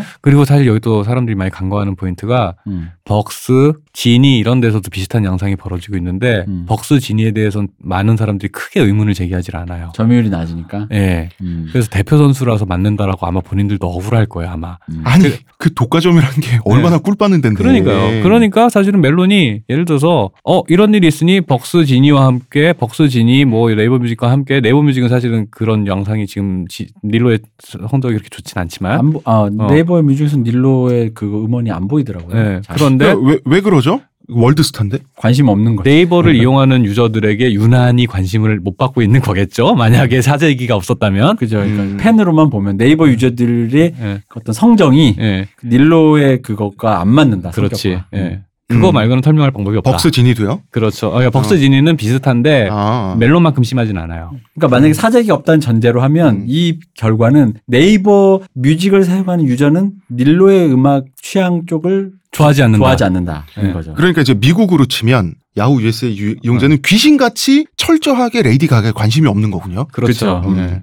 그런 그런 어, 그런 이런 신통방통한 일이 어쨌든 일어나고 있는 예. 거군요. 우리나라에. 그래서 음. 멜론이 그 예를 들어서 같이 그런 사재기의 의심, 정황이 의심된다라고 치면 혹은 사재기의 정황이 지들이 없다 자기들이 못 느꼈다 치더라도 음. 합리적인 의심을 했잖아요. 이 얘기 들어보시면 알겠 들, 들으셨으니까 알겠지만 팬들이 제기하는 의심은 굉장히 합리적이에요, 진짜로. 음. 합리적인데 이 합리적인 의심을 합리적인 정도가 아니라 예, 의- 너무 나도 논리적인 정합성을 갖추고 아니, 있는 의심이에요. 의혹 제기를 안 하면 예. 이거 그렇죠. 장님인 거죠. 이거 태 거의 이게 태양계 멸망 정도의 네. 가능성이야 이거는. 그런데 어. 그 그러면은 멜론에서 스스로 벅스 지니와 함께 검찰에 찾아가야 돼요. 그 나, 그게 맞잖아. 나의 결백을 밝히기 위해서라도 고발을 해야 돼요. 음. 보통 회사들이 많이 그렇게 행동을 하죠. 네. 음. 안해 근데 신기한 일이 있어요. 예 안 해요. 그래서 그런 얘기들을 많이 하게 되는 이유가 그러면은 이분이이 이 멜론이라는 사이트가 업계 독점 40%에서 50%를 먹고 있는 큰 사이트임에도 불구하고 그래서 네이버는 음. 그 플랫폼의 독점 완전한 거의 한 80% 먹고 있죠. 거의. 그죠? 완전한 독점 기업이잖아요. 그럼 이 멜론 그 네이버 입장에서도 시장 장악력만 놓고 따지면 굳이 고발할 필요가 없어요. 무시하면 땡인데 명예를 위해서 한 거가 있고 그리고 정치 이제 그런 댓글 조작이나 이런 건 정치적인 이슈가 얽혀 있으니까 네. 피곤해진단 말이에요. 정권과의 문제도 있고 이런 여러 가지 이유에 있어서 제3자에 대한 고발을 갖다가 시도를 했는데 네이버는 그런 식으로 해서 독점 플랫폼으로서 나름의 공신력을 지키려고 애를 쓰는 과정에서 검찰 고발을 했다면 그렇게 해서 그게 없었다라고 해도 네이버 입장에서는 잃는 게 없고 음. 있었다고 하면 개선하면 되는 거잖아요. 그죠? 근데 멜론은 예를 들어서 이건 정치적인 문제도 아니고 이것 때문에 화내는 사람은 아이돌 팬밖에 없다는 거야. 그- 특히나 여기서 아이돌 팬이 그러니까 아이돌 팬으로 먹고 살면서 아이돌 팬을 무시한다. 그렇죠. 음. 왜냐면 특히나 여기서 왜냐 이 아이돌 팬이라고 하는 게 웃긴 게 이걸 제기한 사람들은 어쨌든 이걸 쳐다보기 때문에 제기했으니까 아이돌 팬들이 대부분이고 그렇죠. 근데 이 아이돌 팬이라는 이미지는 여전히 제가 어제도 얘기했죠 이회창 시절에 빠순이에서 한치도 벗어나지 않았어 걔들은 이상한 애들인 거예요 아니 근데 그, 그 그 래요. 기성세대가 아이돌 팬들에 대해서 그렇게 생각할 수 있어. 저 빠순이 극성이다. 빠돌. 유난이다. 아이돌 팬들과 함께 음. 어울리면서 먹고 사는 그러면서 대기업이 된 멜론 같은 동반자여야 되잖아. 그러니까 내가 착취적이라고 얘기한 거야 그 뭔가 예. 빨대는 꽂은 상태에서 그들의 뭔가 어떤 뭐 이 권리신장이라 고 권리 신장이랄까 그런 부분에선 전혀 관심이 없는 거지 이게 그러면 이 대학로에 그 자취방 그, 미- 그 고시원 하는 사람들이 예. 음. 그 학생들을 대하는 거랑 뭐가 달라요? 그죠 고시원에 화장실 청소 안 해주는데 월, 월세는 따박따박 받는 거야 예. 그리고 이게 문- 악랄한 게 뭐냐면 그 태도 있잖아요. 이 빠순이들, 빠돌이들 극성이다, 유난이다, 음. 어, 쟤들이 하는 말 뭐 그렇지, 어? 라고 하는 요 태도를 리메즈와 리메즈를 옹호하는 사람들이 이용을 해요. 유난인 아이돌 팬들, 새벽에 차트 교란하는 아이돌 팬들이 지들 오빠들, 어? 지 좋아하는 애기들 1등 못 한다고 열심히 음악하는 애들 돈 없어서 바이럴 좀 했다는 애들을 괴롭히고 있다. 라고 얘기를 하게 되는 거예요. 어, 그런 식의 프레임을 그 리메지 이시우 대표가 예. 짜서 인터뷰를 했더만요. 그 성명문을. 보면은요 음. 대놓고 얘기하지 않았는데 그 행간이 보면은 그 문제의 핵심은 피해가면서 네. 하는 말이 우리 우리 가수들 불쌍하고 열심히 노력하는 그 그렇죠. 선량한 약자 프레임을 쓰더라고. 그러니까 진정성 있다. 우리 음악은 진정성 있고 예. 쟤들 음악은 이게 우리가 누누이 얘기했던 거잖아. 우리는 진정성 있는 음악을 하는 애들이고 그럼에도 음. 불구하고 우리가 저 차트를 교란하는 아이돌 정신 나간 애들 때문에 대중에 공개될 기회를 박탈. 박탈당하고 있다. 라고 얘기를 하고 있죠. 어, 거꾸로. 우리, 우리 는 근데 그 저 사람들만 없으면 우리 음악은 공정하게 시장에서 인정받을 것이다. 왜? 우리 음악 진정성이 있어서 어, 나님은 진정성이 있으니까 그걸 인정받을 것이다. 진짜 음악 real music이니까. 그래서 바이럴 마케팅도 약간의 편법은 있을지 몰라도 이 지금 같은 시스템에서 저 대기업에서 나온 아이돌이나 대형 음, 가수들을 틈바구니에서 뚫고 틈바구니 살아남으려면 바이럴 마케팅이라는 자기들이 쌓은 노하우를 이용한 바이럴 마케팅으로 이렇게 했고 우린 그걸 성공적으로 했다라는 식으로 논리를 전개를 하는 거예요. 그러니까 이 공룡들 틈바구니에서 먹고 살아보려고 열심히 했고 우리 가수들 힘든 상황에서도 노래 열심히 부르고 이런 식으로 나오는데 이제 이런 사- 사건의 실태를 아는 사람들은 빡치죠. 열받죠, 되게 음, 음, 화가 되- 나죠. 되게 뻔뻔하잖아. 네네. 근데 여기 이- 이런 행위, 이런 피해자 정치, 약자 정치, 예. 이런 행위를 또 비판하는 용어도 있잖아 현대에는 음. 감성팔이라고. 그러니까 이게 왜 나 저는 이 사태가 되게 비열하다고 그 뭐야 등이 비열하냐면 일단 저희 쇼미더머니 가끔 보시는 팬들이라면 아실 거예요. 쇼미더머니 보시면은 매해 빠지지 않고 당연히 아이돌 출신의 래퍼가 등장하고 네. 거기에 매회 빠지지 않고 가사의 대부분이 바로 그걸로 채워진 게 있어요. 아이돌이 잠각하고 있는 음악 세계에 예, 예. 나니 마따시가 진정한 진정성으로 예. 뭐 하면서 그런 걸 비토를 하는 거예요. 그렇죠. 그게 얼마 전까지 꽤 많이 보이는 음. 방식이었죠. 쇼미더머니에서 성공해서 만약에 되게 되면은 아이돌 출신의 뭐 어떤 보컬리스트와 피처링도 하면서 음원 상당 상수를 할 수 있는 어떤 현상들이 벌어지면 사람들은 이제 안단 말이지. 이게 이게 과연 진정성과 뭔 관계가 있나. 그리고 그렇죠. 이제 진짜 젊은 층들은 음. 아까 제가 아까부터 자격주의란 말을 계속 쓰고 있는데 네네네. 젊은 층들은 그 아이돌 팬덤들은 그 자격주의라는 게 훨씬 우리가 아 저 아이돌 빠순이들 대기업 돈으로 처발라 가지고 훈련된 교태 이런 말을 하는 것보다 훨씬 더 내밀하게 자격주의를 잘 이해하고 있다고 좀 믿거든요. 네네. 예를 들어서 SM에서 돈을 뭐 한 몇십억 들여서 나온 팀이야. 그러면은 그 정도 그 정도의 기획사에 합격할 만큼 노력했을 것이고 얘는 그렇죠. 그 안에서 그만큼 치열하게 연습생 생활을 했을 것이고 그 자본의 세례를 받을 만큼 이수만의 이수만 씨의 죄송합니다. 그 눈에 띄기 위해서 엄청난 내부 경쟁을 거쳤을 것이고 이거에 대해서 이해를 한단 말이에요. 그렇죠. 이게 자격주의라고. 단적인 예로 그 쇼미더머니가 몇 년 이제 쇼미더머니에 나와서 히트한 세대들이 나이가 좀 이- 지금 이제 어리진 음. 않죠. 근데 10대들이라는 고등 래퍼를 보면 그분 그 친구들이 대부분 뭐 한림예고 뭐 서울 방송연예고 뭐 이런 데를 음. 다녀요. 그 학교 아이돌들이 같이 다녀요. 그죠. 그러다 보니까 그러니까 저 아이돌이랑 자신들을 크게 구분하지 않는 태도가 보여요. 왜냐면 그 사람들은 실제로 그 그래서 네, 제가 그 얘기하는 거야. 그 아이돌을 비토하는 애들이야말로 음악을 진짜로 창조 창작하는 창작자도 아니고 내 생각엔 아마추어라는 거지. 왜냐면 왜 그 태도가 비열하냐면은 아니 저기서 춤추고 노래하나 여기서 기타 치고 있나 다 음악을 사랑해서 음악신에 뛰어든 동료라고 동료 의식이라는 게 전혀 없는 거야. 동료 의식이 없고 음. 자기는 나의 나- 파일을 뺏어 먹는 적이 돼버리 적으로 취급하는 근데 거죠. 이게 아니 그러니까 나의 파일을 뺏어 먹는 적으로 취급해서 그래 무한 경쟁에 들어보자 내가 뭐 일을 갈고 노력해주마 이건 차라리 건전하다고 봐. 건조한데 그게 그렇죠. 아니잖아. 약간의 편법을 동원해서 아까 같은 네. 약간의 바이럴을 동원해서라도 나님의 진정성이 인정된다면 이것이야말로 정의를 바로잡는 길이야 이거잖아. 그러니까 마치 옛날에 그 언더그라운드 애템하는 통기타 치는 네. 그런 그 사람들이 다 잘못됐다는 게 아니라 일부 그랬던 분들이 갖고 있던 그 사고 방식 있지. 그죠. 나의 파이를 뺏어 먹는다까지도 난 오케이인데 나는 아티스트고 쟤네는 남사당패야. 그러니까 이게 그 대중적으로도 이런 인식들이 생각보다 많다는 게 어디서 느껴지냐면 페북픽이라는 말 많이 쓰잖아요. 네. 페이스북. 근데 제가 검색을 해봤어요. 음. 아이돌 총공 관련해서 정보를 좀 더 얻고 싶어가지고 그래서 총공 팀들하고도 얘기를 좀 해봤어요. 네. 근데 이제 검색을 해보면 재밌는 반응이 뭐가 있냐면 그 총공을 하려면 모금을 해요.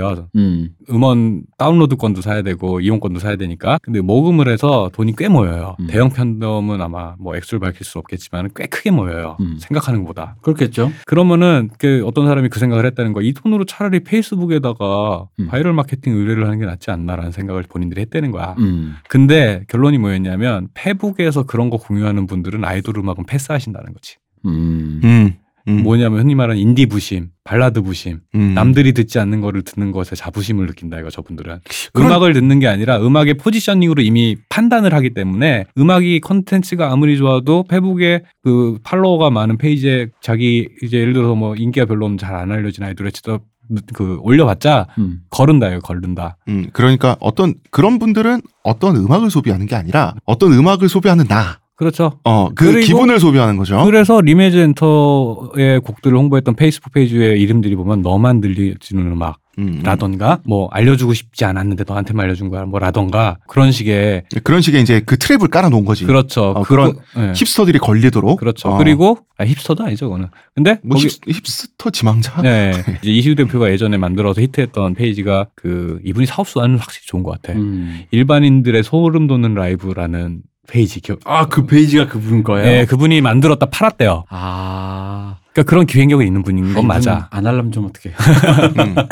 근데 그것도 어디를 타격하냐면은 음. 진짜 실력자는 여기 숨어 있어. 음. 그쵸. 그런 어. 영상들 예를 들어서 뭐 경상대 나얼 이런 거 유명한 음. 영상들 있잖아요. 그래, 그거를 어, 아이돌 음악만 듣는 음. TV만 보는 대중들은 모르지만 왠지 나는 발견한 것 같은 그 예, 기분을 제공하는 거죠. 그렇죠. 음, 사업 수완이 좋다는 건 인정하겠는데 수가 좀 예. 얄팍하다. 진짜. 아니 근데 이제 일단 우리가 전제를 깔고 가야 돼. 여기까지 하면 또 반발하시는 분이 예. 계세요. 뭐냐면 아니 그게 나쁜 음악- 건 아니에요. 예. 아이돌 음악이 그럼 좋다는 얘기냐? 예. 사실 우리가 이건 인정해야 돼. 아이돌 음악 좋아요. 아이돌 음악은요, 솔직히 말하면 우리나라에서 가장 음악 잘하는 사람들이 모여서 가장 돈을 많이 들여서 만드는 음악들이 현재 한국의 아이돌 음악들이에요. 그리고 그게 케이팝이라는 위상으로 뭐냐면 세계에서 가장 최첨단의 트렌드를 완성하고 있기 때문에 현재 지구촌에서 들을 수 있는 최대 그 가장 trendy한 trendy가 이제 부정적으로 들으실지는 모르겠지만 어쨌든 가장 앞서 있는 그리고 가장 완성된 형태의 음악 중에 하나라는 거지. 그리고 아이돌 가수들의 역량, 음. 가창력이라든지 그죠. 그 영향도 대한 세계 최고고. 이거는 세계 최고고 그래서 한류 아이돌 가수들을 이제는 외국의 아티스트들이 음. 일 1세계 아티스트, 서구권의 아티스트에 따라하려고 하는데 잘 안 되죠. 그러니까 만약에 수준 논쟁으로 따질 거면 아이돌의 곡을 갖고 수준 논쟁을 할 수가 없다고. 네. 아니 그 수준 높다는 건 이제 그 음악 장르를 어. 만든 현지에서 인정하고 있어. 그러면 아이돌이 수준 낮은 곡도 아닌데 그럼 그건 취향의 문제만 그렇죠. 남는데 취향을 갑자기 정의로 그렇죠. 치환하는 건 이상하잖아요. 이상하고 비겁한데 어. 정작 정의롭지 않은 일을 한 건 지야. 예. 근데 정의를 먼저 입에 담아 예. 이러니까 왜냐하면 이게 사람들이 빡치지. 이게 어서 많이 보는 논리잖아요. 진영 논리로 끌고 가는 거예요. 그 의도적인 진영 가- 가르기거든요. 네. 진영 논리. 저걸 듣는 사람들은 유난이고 음, 이제 패닉이 노래가 좋은지 나쁠지도 몰라도 패닉이 때문에 돌리는 애들. 음. 그리고 나는 음악을 듣고 음악을 사랑해서 한 사람. 그리고 우리를 지지해줄 사람은 그런 사람들. 그러니까 우리가 진정성, 저쪽은 가짜, 대중, 자본, 자본과 거대 막 자본. 우, 네. 우중이라고 보통 그렇죠. 표현하죠. 네. 어리석은 대중. 네. 그러다 보니까 이 프레임들이 이 프레임 때문에 음, 이 사태의 본질이 안 보이는 거예요. 음. 그 프레임에 넘어간 사람들이 있는 거죠. 왜냐하면 되게 일반적인 태도예요. 생각보다 되게 많이 퍼져 있는 태도예요. 음. 사실은 솔직히 말하면 버스킹을 한다고 해서 이제 홍대 앞에 나가 보잖아요. 음. 버스킹을 하시는 분들이 많아요. 이렇게 홍대 앞에 쭉 나가면 버스킹이라고 하는 것은 길거리 길거리에 공연 그냥 자의적으로 판을 깔아놓고 아무데서나 아무 데서나 이제 음악 같은 거를 이제 공연을 하면 그렇죠. 사람들이 몰려들어서 봐주면 좋은 거고 네네네. 요런 걸 버스킹이라고 하는 거죠. 5m마다 한 명씩 주말에 홍대에 가면 음. 그러니까 5m 옆에서 앰프 틀고 노래를 하는데 그 노래들이 다 제대로 들리겠어요? 안 제대로 안 들려요. 심지어 거기서 노래하는 곡들이 보면은 차별성이 있는 것도 아니고 가서 보시면 알아요. 대부분의 레퍼, 레파토리도 비슷해요. 사실은 음. 레파토리 거기서 busking을 하는 사람들의 레파토리도 비슷하고 실력도 비슷비슷해. 기본적인 퀄리티가 확보되지 않은 공연자들이 되게 많거든요. 그거야 뭐 busking이라고 하는 그 네. 특성상 네. 누구나 할 수 있으니까 그럼 당연한 거잖아. 네네. 이보세요. 진정성의 퀄리티가 지금 굉장히 높은데 지금 무슨 말 하는 거야? 그런데 그 그런 종류의 그런 어떤 이 음악을 어떤 식으로 퍼포먼스하고 어떤 식으로 유통시키냐라는 이 형태만 갖고 음. 마치 수준이나 퀄리티가 확보된 것처럼 인식하는 것들이 되게 많아요. 물론 그런 이제 길거리의 노래 이런 걸 낭만적으로 볼 수는 있어요. 낭만적이죠 사실은. 아, 그렇죠. 어. 그 자체는 낭만적이죠. 아까 얘기한 취향은 예. 우리가 판단할 문제가 아니라니까. 예. 그 낭만성을 소비하는 건 괜찮은데 그걸 퀄리티로 오해하는 순간에 음. 아무 얘기도 할 수가 없는 거예요. 어디서 어떻게 하느냐만 중요해지고 거기에서 결과물이 뭐냐에 대해서는 차치하게 되니까 음, 자꾸 본질이 흐트러지는 건 거예요. 그죠? 이 본질에 대해서 네. 가장 잘 이런 상황에 대해서 그 찝는 영화 대사를 박찬욱 감독이 쓰잖아요. 아, 예. 너나 잘하세요. 그러니까 각자 위치에서 각자 막 열심히 하면 되는 거예요, 그거는. 그죠? 음. 예. 기본적으로 이거잖아요. 아니 난 네가 나쁘다는 게 아니야. 음. 네가 못한다는 거야. 그죠? 이게 굉장히 비정한 말이지만 사실 진, 이게 모든 걸 정리하는 문장들이거든요. 이런 게. 그러니까 진정성 논쟁은 우리가 눈에 얘기해서 우리 안날람 에피소드에서 네. 그 의미 없는 얘기고 그 계량할 수도 없고 파- 판단해서 잘하기만 하면 돼. 그 의미가 없는 얘기거든. 그럼 남는 것은 그냥 내가 좋은 거 남을 판단하지 않고 그리고 문제는 그 사이에 내부에 들어가 있는 사람들 최소한의 아 왜 우리 뭐 지금 아까 계속 야구 얘기하셨지만 그래도 저기 WBC 무슨 월드 야구 이런 네. 거 나가면 홍 작가랑 저희 박 박사가 손잡고 응원할 거 아니야. 아 아니 뭐 음, 뭐 장담할 수는 없지만 뭐 아니, 아마 글쎄- 그렇게 되겠죠. 아니 근데 LG 팬은 그렇게 생각할 수 있는데 하나 팬 입장에서 굳이 꺼져, LG. 팬하고 손을 이렇게 잡고 해. 근데 이게 그런 게 없는 거라는 거지. 예, 그렇죠. 어떤 동료 의식조차 없고 동료를 비토하고 같은 음악신에서 음악을 사랑하는 사람의 서로의 열정을 서로가 비토하면서 남의 열정을 짓누르고 까부셔야지만 자기의 열정이 증명되는 이런 식의 그 마인드를 가진 음. 아티스트 젊은 사람 그리고 그걸 이용해서 그걸 마케팅하려는 그 기획사 사장조차 그 네. 이걸 가지고 또 그걸 정당하게 논리로 가져다 쓰는 어. 거. 그러니까 저는 그게 좀 이건 좀좀 나쁘다는 거지 진짜로.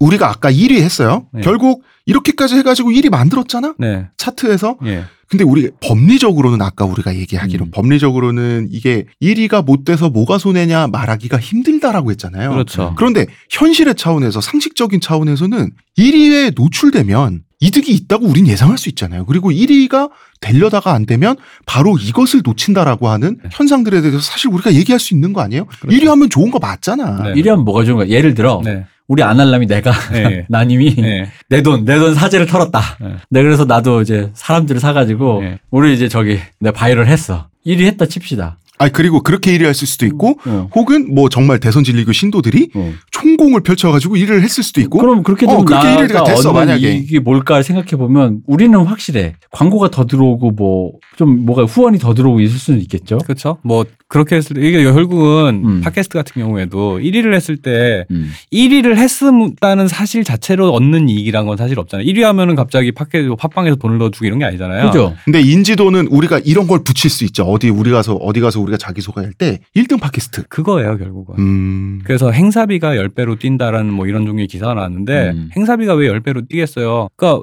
결제를 받으려면 근거를 올려야 될 거 아니에요. 음. 누굴 불렀는데 뭐 10만 원이면 되고 100만 원 줘. 멜론 1위 하신 분입니다. 음, 아 그렇죠. 그래? 그렇게 되는 거야. 아니, 무작정 1위를 찍었으니까 10배 이런 식으로 되지는 않겠죠. 누가 음. 그렇게 결제를 하겠어요. 그러니까 저도 작가니까 예. 그 어떤 건지 알겠어요. 이제 책이 안 팔려요. 음. 그러니까 책이 잘 나가던 시절에 10분의 1 나간다. 그러니까 옛날에 100만 부 밀리언셀러, 지금 10만 부 똑같다. 이것도 몇 년 전 얘기예요. 지금은 20분의 1이 팔려요. 근데 왜 작가들이 글을 쓸 수밖에 없냐? 분야별 베스트셀러 1위, 예를 들어서 알라딘, 뭐 상반기, 그거 하나 갖고 있으면 어디 가서 강연이라도 할 수 있다고. 그렇죠. 음. 행사를 뛰기도 좋고, 어? 예를 들어서 예능에 섭외하기 도 좋잖아요. 그 그렇죠? 요즘에 저런 사람이 주목됐다라고 하면서 그 사람을 예. 이렇게 데려다 쓰는 거죠. 그렇죠. 예를 들어서 역- 역주행한 멜로망스 같은 경우에는 예전 같으면은 그런 약간 무명의 팀이 음. 발라드 팀이 연말 시상식에 출연한다는 건 사실은 좀 쉽지 않아요. 그죠. 연말 시상식에도 나가고 음. 그리고 시청률 높잖아요. 연말 시상식. 그리고 예능에도 불려 나갈 수도 있고 음. 뭐 불후의 명곡이라든가 어, 이런 것에 공명강이라든가. 보면 이- 이름을 그런 식으로 차트를 함으로써 알리면서 나오는 파생 효과라는 게 어마어마한 거예요. 그러니까 옛날에는 다시 한번 정리해 볼게요. 일부에서 나왔던 말인데 네. 옛날에는 내가 인기도 많고 노래도 잘 부르고 대중들이 날 잘 봤어. 네. 그래서 내가 뭐 어, 100만 장을 팔았어. 그러면은 내가 출시를 하면 앨범을 출시하면 앨범이 많이 파- 팔리고 그 앨범 인세로 내가 잘 먹고 잘 살면 되는데 그렇죠. 그런 구조가 예전엔 가능했죠. 지금은 사람들이 앨범 안 사잖아요. 음. 그러니까 경제적인 이득이 있긴 있죠. 1등을 했으면은 일 그만큼 스트리밍도 많이 되고 다운도 많이 됐으니까 그 요금을 받긴 하는데 그 그게- 돈은 그게 본질이 몸통은 아니라는 거잖아요. 그 돈이 너무 미미해요. 나중에 얘기를 하겠지만 음. 그 수익 구조가 너무 미미하다 보니까 유명해진다라는 거, 인지도가 있다는 거, 그리고 성적이 나왔다라는 것을 기준으로 다른 파생 수익을 만들기 때 근거가 돼서 단가가 높아지고 불러준 데가 많다. 이게 핵심인 거죠, 결국은. 음. 김하온 씨가 김하온 학생이라고 해야 네. 되나? 김하온 씨의 곡이 이제 그루비룸이라는 팀과 함께 만든 음. 곡이 이제 3위를 하고 있는데 음. 이제 2위도 하고 그래. 밤 되면 이제 학생들이 엄청 좋아하나 봐요. 그 고등학생들이. 그 노래가 괜찮더라고요. 예. 그 작곡팀이 예, 그룹- 좋아가지고. 예, 그루비룸이라는 팀인데 음. 되게 좋으시대. 그 왜 헤이즈의 널 너무 모르고 이런 노래 만드신 그죠. 팀인데 곡이 좋아요. 그래서 음. 학생들이 엄청 좋아하고 그래서 저녁 때 되면은 엄청 스트리밍 수치가 올라가요. 음. 근데 김하온 씨가 그 전에 바코드란 노래도 1위를 잠깐 찍었던 걸로 알고 있는데 음. 얼마나 대단한 기록이에요. 학생이 어, 대회에서 1위를 해가지고 1위를 찍었다. 트와이스보다 더 인기도 있었고 트와이스랑 거의 어, 자웅을 가렸다. 어. 음. 근데 이 말 한마디 이한줄 미디어에서 마케팅할 때 이 한 줄이 엄청 중요하잖아요. 그죠. 그 기회가 박탈을 당한 거죠, 사실은. 음. 그 기회가 한 칸씩 다 내려간 거죠, 밑으로. 음. 그 차이는 사실 되게 큰 차이죠. 그러니까 남에게 우리가 법리적으로 따지기에는 애매한 조항이지만 네. 현실의 차원에서는 남에게 실질적인 피해를 준다고. 그렇죠. 그 피해 여부를 산출하기 힘든 거죠, 사실은. 그치. 근데 그 자, 피해를 주는데 문제는 viral marketing을 통해서 피해를 준다라고 했을 때 1등을 했을 때 얻을 수 있는 기회를 상실시키는 거잖아요. 근데 문제는 이 사람은 viral marketing 안 했어. 네. 그러면은 불공정함이 비교적 공정한 네. 게임의 룰을 지킨 사람의 기회를 뺏는다라고 하는 그렇죠. 굉장히 불쾌한 그림이 그려지는 거예요. viral marketing을 안 한 사람과 그러니까 이렇게 이 상태가 이제 강명석 씨가 최근 어디 칼럼에서 그런 지적을 했는데 이게 만약에 아무 문제가 없다라고 치면 음. viral marketing을 한 할 수 있는 사람과 할 수 있는 인디 가수와 viral marketing을 할 수 없는 인디 가수 차이에 계급 차이가 생긴다는 거예요. 그죠? 그 위상 차이가 생길 수밖에 없다는 거예요. 이게 건전한 구조냐라고 묻고 있어요. 음, 되게 중요한 지적인 것 같거든요. 음. 어, 언더그라운드 가수라고 무시받을 건 아니지만 언더인 게 이시우 대표가 말한 것처럼 그 진정성 감투도 아니거든. 그렇잖아. 네네. 근데 이제 그, 래서 아이돌이나 언더 가수나 구분하지 않고 그냥 평등하게 얘기를 해볼게요.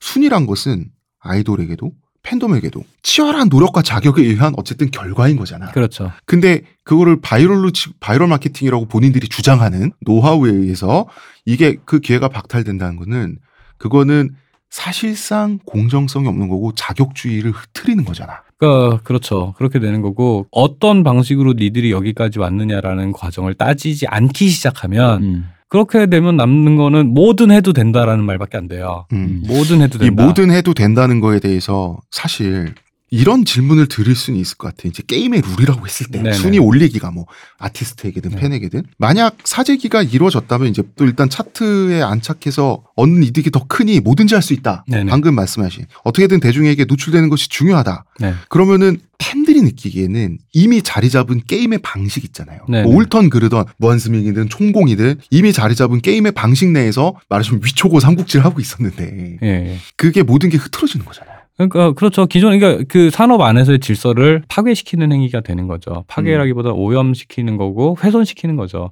그래서 지금 이 얘기를 마지막으로 해야 될 것 같은 게 그래서 사실은 왜 차트에 이렇게 차트에 들어가냐 못 들어가냐 노출되냐 못 들어 못 되냐라는 게 또 이렇게 중요해졌냐 하면은 사실은 옛날에는 자 옛날에는 음악을 소비하는 방식이라는 게 어, 적극적인 소비였어요. 음, 그죠. 길을 가다가 음악이 좋거나 혹은 라디오에서 들은 음악이 내가 좋다.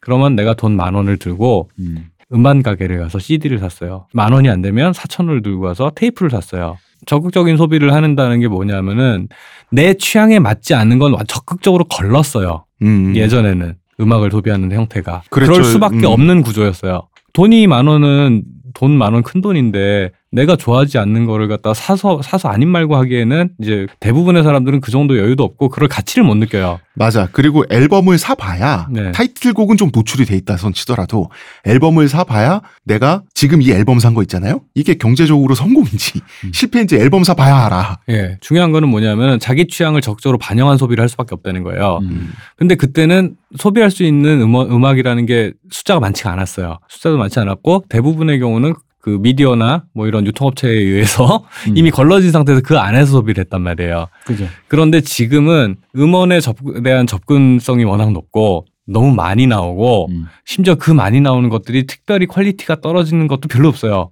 왜냐하면 개인이 음원을 만들기가 되게 쉬워진 시대고 음. 옛날에는 사실은 좋은 음악을 만들려면 좋은 스튜디오에서 좋은 아티스트 좋은 세션을 썼어야 되는데 이뭐 옛날에 아날로그 시대니까. 그렇죠. 근데 지금 그럴 필요도 없으니까 아이디어와 재능이 좀 있으면 좋은 음악을 얼마든지 만들 수 있는 시대다 보니까 좋은 음악이 너무 많아요. 너무 많다 보니까 역으로 예전에는 내가 돈이 없고 선택의 여지가 없어서 선택을 많이 제대로 선택해 보기 좁았다면 지금은 너무 많아서 선택을 할 수가 없는 거예요. 지금 시대는. 그치. 예. 그래서 뭐 하루에 출시되는 수백 곡을 다 들어보면 그 중에 내가 걸러낼 수도 없잖아요. 그러다 보니까 역으로 타인이 뭘 선택을 하느냐가 되게 중요한 기준이 되는 거고 그 기준이 차트가 되는 거예요. 그게 지금 무슨 말씀이신지 청취자 여러분들 아시려면 유튜브 들어가면 돼요. 유튜브 들어가 보면 같은 주제의 영상 클립들 중에서 네네. 결국은 많이 클릭된 걸 볼 수밖에 없어요. 네네. 그래서 그게 요즘에 이제 AI가 빅데이터로 추려낸 걸 갖다 선반영을 해주잖아요. 네. 플랫폼 측에서 컨텐츠를 먼저 선제시를 해주잖아요. 음. 그런 니즈가 되게 커진 이유는 뭐냐면 너무 많으니까 내가 다 보고 걸을 수가 없는 거예요. 그럴 시간도 없고 음. 그러고 싶지도 않고. 그게 빅데이터 기술의 본질이죠. 네네. 그렇고 그러다 보니까 차트 그런 플랫폼의 상위에 노출된다라는 게 너무너무 중요한 시대가 된 거예요. 너무너무 중요한 시대. 예. 그렇게 돼 버리니까 그러니까 차트 1위라는 거는 모두에게 예를 들어 플레이어한테 음악을 하는 사람들 그리고 영화를 만드는 사람들 이런 뭐뭐 하다못해 제품을 만드는 사람들한테도 왜 쇼핑몰에 노출 순위 중요하잖아요. 네. 쇼핑몰은 아예 노출 순위를 돈으로 매겨서 돈을 받죠. 음, 그죠. 근데 음원이나 이런 컨텐츠의 경우는 많이 소비된 거를 갖다 차트 상위로 올려 올려야만 하는 공정성을 지켜야 되는 이유가 그 플랫폼에 노출되는 것 자체가 컨텐츠 생산자한테는 너무너무 중요한 기회인 거예요. 음. 이게 다라고 해도 좋을 정도로 중요한 기회인 거예요. 그러니까 시장에 있어서 굉장히 중요한 룰이잖아. 그렇죠. 엄청나게 중요한 이, 시, 룰이죠. 이 시장 지금 네. 지금 존재하는 이 음악 시장이 유지되고 앞으로 발전해 나갈 때 있어서 네네. 어떻게 보면 그 시장에는 룰이 있어야 되지 않습니까? 네네. 그 암묵적 룰이든 뭐든. 근데 그게 이미 있는데 네. 이미 있잖아요. 네. 그리고 팬덤들이 형성해 왔잖아 게임의 룰을. 네네. 그게 옳고 그름을 떠나서 이미 있는 룰조차도 이렇게 손을 놓고 멜론이 이러면 어떻게 어떻게 해? 비용을 창출하기 위한 기업의 노력은 윤리와는 상관없는 거잖아요. 비용을 위해서. 그러니까 비용이 아니라 그 이득을 위해서. 그 저는 이런 생각을 하는 거예요. 그 방금 말씀하신 거 동의하는데 이런 거 있잖아요. 마침 독과점 기업일 때 빌보드 차트처럼 공신력을 높이고 네네. 신뢰성을 준다면 어떻게 보면 10년 대계, 20년 대계를 바라볼 수 있잖아요. 그렇죠. 근데 사실 이거는 만약에 마침 내가 독과점일 때 독과점을 놓치지 놓치기 전에 최대한 한탕하겠다라고 네. 하면 그건 한탕주의라고 볼 수 있어요. 그 한탕을 끝까지 할라치면은 진짜 쇼핑몰처럼 돈 받고 올려주면 돼요. 예. 돈 받고 노출시켜주면 돼요. 첫 페이지에. 그러니까 난 아니- 이거 난 이게 천민 자본주의라는 거야. 네. 천민 자본주의가 불법은 아닌데 천민 자본주의라는 용어를 쓰는 것도 불법은 아니잖아요. 아니 그러니까 이거지. 이득을 창출한 행위가 불법도 아니고 그러기 위해서 뭐 쇼핑몰처럼 돈을 네네. 받는 것도 불법도 아니고 네네. 단지 이제 그럼에도 불구하고 이 음악이라는 음악이나 이 여기서 이제 음악이죠. 음악으로만 소, 축소시켜 보자면 음악으로 대변되는 어떤 요런 것들이 갖고 있는 기회 균등 네. 그러니까 기업이 이득을 창출함에도 불구하고 여기 이 매대 네. 멜론 차트라는 매대를 돈 주고 팔지 않는 거는 네.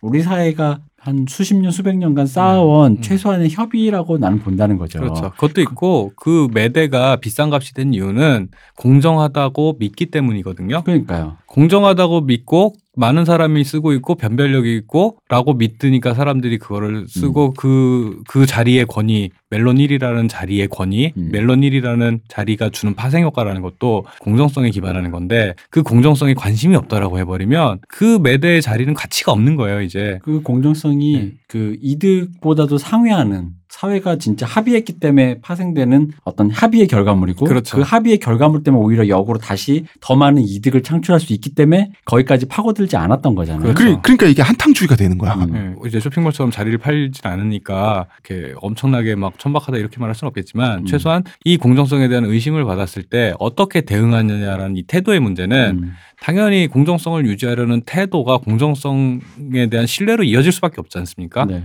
그래서 빌보드 100년 역사를 자랑한다고 하는 빌보드도 그렇고 오리콘도 오리콘도 문제 많은데 음. 오리콘조차도 그런 여러 가지 중복 구매라든가 차트 왜곡을 막으려고 애를 엄청 써요. 음. 역사가 있어요. 그런 역사들이 있어요. 근데 멜론 차트의 경우는 그런 구체적인 고발은 2015년에 박지정 씨가 한 번 했고 음. 그때 각 기획사에 공문 돌리는 거 외에는 그리고 이런 식으로 자기들이 필터링을 한대요. 그렇게 한번 알렸어. 그냥 공지를 한번 했어. 그게 끝인 거예요. 음, 어떻게 한다가 없고 어떻게 한다라고 공지를 하긴 했는데 어. 실제로 하는지 안 하는지 알 수도 없는 일이고 음. 우리가 어, 그냥 하- 그리고 그딱 이거잖아. 시스템이 사람이 말하면 믿어야지. 네. 뭐 이런 말이잖아. 그 시스템이 얼마나 효과적인지도 알 수 없고 그런 상황에서 그 시스템이 효- 제대로 걸러지고 있지 않은 것 같은 정황은 수도 없이 발견이 되고 있고 음. 근데 거기에 대한 피드백은 없고 그럼 당연히 의문을 제기할 수밖에 음. 없는 거죠. 근데 이렇게 지금 된 현실이 결국은 예를 들어서 뭐 리메지 엔터테인먼트 나쁘다 이럴 수도 있지만 더 본질적으로 이러한 사재기라고 가정하면 네. 사재기로 1위를 훔칠 수 있는 가정한 겁니다. 네. 훔칠 수 있는 이런 환경. 이런 환경은 멜론과 같은 독과점 기업들이 방치하고 있고 그 그 기저에는 이 팬덤들의 마음이 있어요. 그러니까 나는 이 사태가 그렇게 보이는 거예요. 내가 어딘가에 올라간다는 건 누군가의 기회를 뭐 뺏는 거가 되겠죠. 내가 1등을 한 자리니까. 그렇기 때문에 자격이 있어야 되잖아. 음. 근데 내가 누군가의 자리를 뺏어서 무언가 어뷰징을 하고, 하고자 하는 행위가 방임을 하면 굳이 손해를 끼치지 않고 오히려 이득은 계속 날 수 있는 상황이랑 맞물렸을 때 음, 음, 음. 나는 가만히 있어도 돈을 버니까 네. 굳이 그거를 뭐 어떻게 할 필요가 없다. 네, 네. 어, 그렇게 하니까 냅두고 그 상황을 악용하는 사람, 어뷰저가 그 상황과 만났을 때 맞물려진 그림이라고 보거든요. 이 그러니까- 그림이 계속 돌아가니까 누군가의 이득이 되고, 그러니까 서로 간에 이득이 되는 거예요. 그럼 여기서 중요한 거지. 이득을 보는 사람만 있으면 사실 나쁘지 않아. 네. 근데 여기서 중요한 건 누군가가 아까 우리 맨 처음에 했던 피해자를 특정할 수 없다고 하지만 네. 피해를 보는 사람이 있다는 거잖아. 음, 피해 내용, 그러니까 정확히 하면 피해 내, 피해자는 있는데 피해 내용을 증명하기가 쉽지 않다가 음. 문제인 거예요. 근데 이게 아까 공정성이랑 우리가 무형의 가치처럼 여기서 말한 피해 내용도 무형의 가치를 그렇죠. 훼손당하기 때문에 지금 이 얘기를 하는 거라고요. 네네. 공정성은 뭐 그럼 유형의 가치인가? 그러니까 말씀하신 것처럼 어떤 시스템이든 그걸 교란하거나 그 편법을 사용하려는 사람은 나와요. 음. 당연히 나오지. 어뷰저라는 건 예, 뭐들 그 시험 보면 컨닝하는 애들 나오고 음. 어 새치기 하는 사람 나오고 줄 서 있으면 새치기 하는 사람 나오고 혹은 뭐 금수저라서 뭐 백으로 들어온 사람도 있고 음. 근데 공정성이라는 건 그거를 최대한 어떻게 걸러내려고 애를 쓰느냐 라는 음. 게 결국 핵심인 거잖아요. 그렇지. 어떤 시장이든 정상적인 시장이라면 이런 어뷰저가 갑자기 갑툭 튀었을 때그 네네. 시장에 지배적인 영향을 영향력을 행사하는 예. 사람들이 이 사람을 쫓아내려고 제재하려고 확 모인단 말이야. 그러니까 그런데 지금 상황은 그래서 그 유저들이 그 플랫폼의 이용자들이 음. 줄을 서 있는 당사자들이 아얘 새치기 한 것 같아요라는 혐의를 제기를 했어. 음. 증거는 없는데 그 증거를 갖다가 확보할 수 있는 사람은 운영자밖에 없어. 근데 운영자 입장에서는 안 했는데 아 근데 얘가 지금 한 것 같은데 정상 제가 저기 내 보진 못했는데 지금 들어가는 거랑 나오는 걸 봤는데요. 음. 라고 얘기를 하고 있는데 아니 난 못 봤어. 음. 그러면 난 못 봤어라고 하는 거예요. 그럼 그 안에 CCTV가 있든 하다못해 가서 발자국을 뭐 채취를 하든 뭔가 노력 과정 어떻게 해서 얘가 하지 않았다는 결론에 이르렀는지에 대해서 납득되는 설명을 해야 될 거 아니에요. 왜냐하면 이 줄 서 있는 사람은 그 줄만 보- 보고 사는 사람인데. 자 봐봐요. 이런 일이 벌어졌어. 근데 해결 안 하면 이런 식으로 바이, 소위 바이럴 마케팅이라고 주장하는 이 노하우로 뛰어들 사람들은 얼마든지 줄을 서 있을 거예요. 당연히 그렇죠. 하는 사람 마음이잖아. 나 이미 줄 서 있다. 그러면은 어쩌다 여기까지 왔는지 지금 음. 굉장히 말하자면 시장 자체가 어뷰징 된 상태고 얼마든지 어뷰징 될 수 있다는 게 시그널이 보내진 상태거든요. 그렇죠. 그러면은 지금 이 현실도 문제지만 이 현실 이전에 무엇이 이런 상황을 만들었는지 네네네. 이 현실을 얘기하면 우리나라 사회적인 문제가 되거든요. 네네. 그렇죠. 예, 이 얘기를 저희는 다음 주에 해야 됩니다. 왜 다음 주에 해야 됩니까? 저희 스튜디오 시간이 다 됐습니다. 아, 그리고 원래 이거 한 주에 끝날라 그랬는데 하다 네. 보니까 얘기가 많아서 네네네. 제가 제일 좋아하는 분량이 늘어났다. 그렇기 때문에 다음 주에 하겠습니다. 아, 분량 조전 실패는 기대하는 바입니까? 아 기대하는 바입니다. 아, 늘 분량이 늘어나면 네. 제일 좋죠. 알겠습니다. 3분의 1도 못했는데요. 음. 우리 3분의 1 정도 했어. 예. 우리가 마지막 힌트만 드리자면 또 한 번 그냥 한번 그냥 혹시나 우려의 말씀으로 드리는 거예요. 뭐냐면 이거는 그냥 여러분들이 우습게 하는 빠순이들이 앉아가지고 와 어쩌고저쩌고 하는 그런 얘기가 아니라 이거는 현상이고 증상이라고 이 증상이 나타났다라는 건 이 밑에 우리 사회가 갖고 있는 어떤 문제가 있다라는 거고 우리가 이제 거기에 한번 들어가 보고 싶다라는 의미에서 기획을 한 겁니다. 거기까지 오늘은 못 갔지만 아마 다음 주에 하게 될 얘기는 사실은 우리가 이제 공정성 플랫폼의 공정성이 중요하다고 계속 얘기를 했는데 사실은 이 공정성이 지나치게 공정성을 요구받는 상황이거든요. 네. 왜 그렇게 됐는가라는 얘기가 되게 중요할 것 같아요. 왜저 가게가 줄 공, 손님 순서대로 안 받아라고 딴 가게 하면 돼요. 음. 근데 우리는 왜 이 가게에만 죽어라고 서 있는가? 음. 음. 라는 점에 대한 얘기를 원래 하려고 그랬는데 오늘 못했으니까 다음 주에 또 하죠. 또 하죠 뭐 결국 우리 얘기는 알아가 우리가 지금 어떠한 상태인가에 관한 얘기예요. 네, 저희가 최대한 재미있게 해볼 테니 어, 박 박사님은 저희가 다음 주에도 성공적으로 납치를 하여 스튜디오에 대기해 놓도록 하겠습니다. 주에는 시호님을 데리고 아, 좀 대접을 받으면서 아, 그렇습니까? 예. 기대하겠습니다. 다음 주에는 네 분이 뵙겠습니다. 네 명이 나와서 시호님 없으니까 좀 어색하다. 네. 자, 여러분 다음 주에 더 충실한 구성으로 나타나도록 하겠습니다. 저는 작가 홍대선이고요. 문화평론가 이동기 대표님. 감사합니다. 자, 오늘 좋은 얘기 준비해 주신 special guest 박 박사님. 감사합니다. 감사합니다. 다음 주에도 감사할 예정입니다. 여기까지 하겠습니다. Thank you.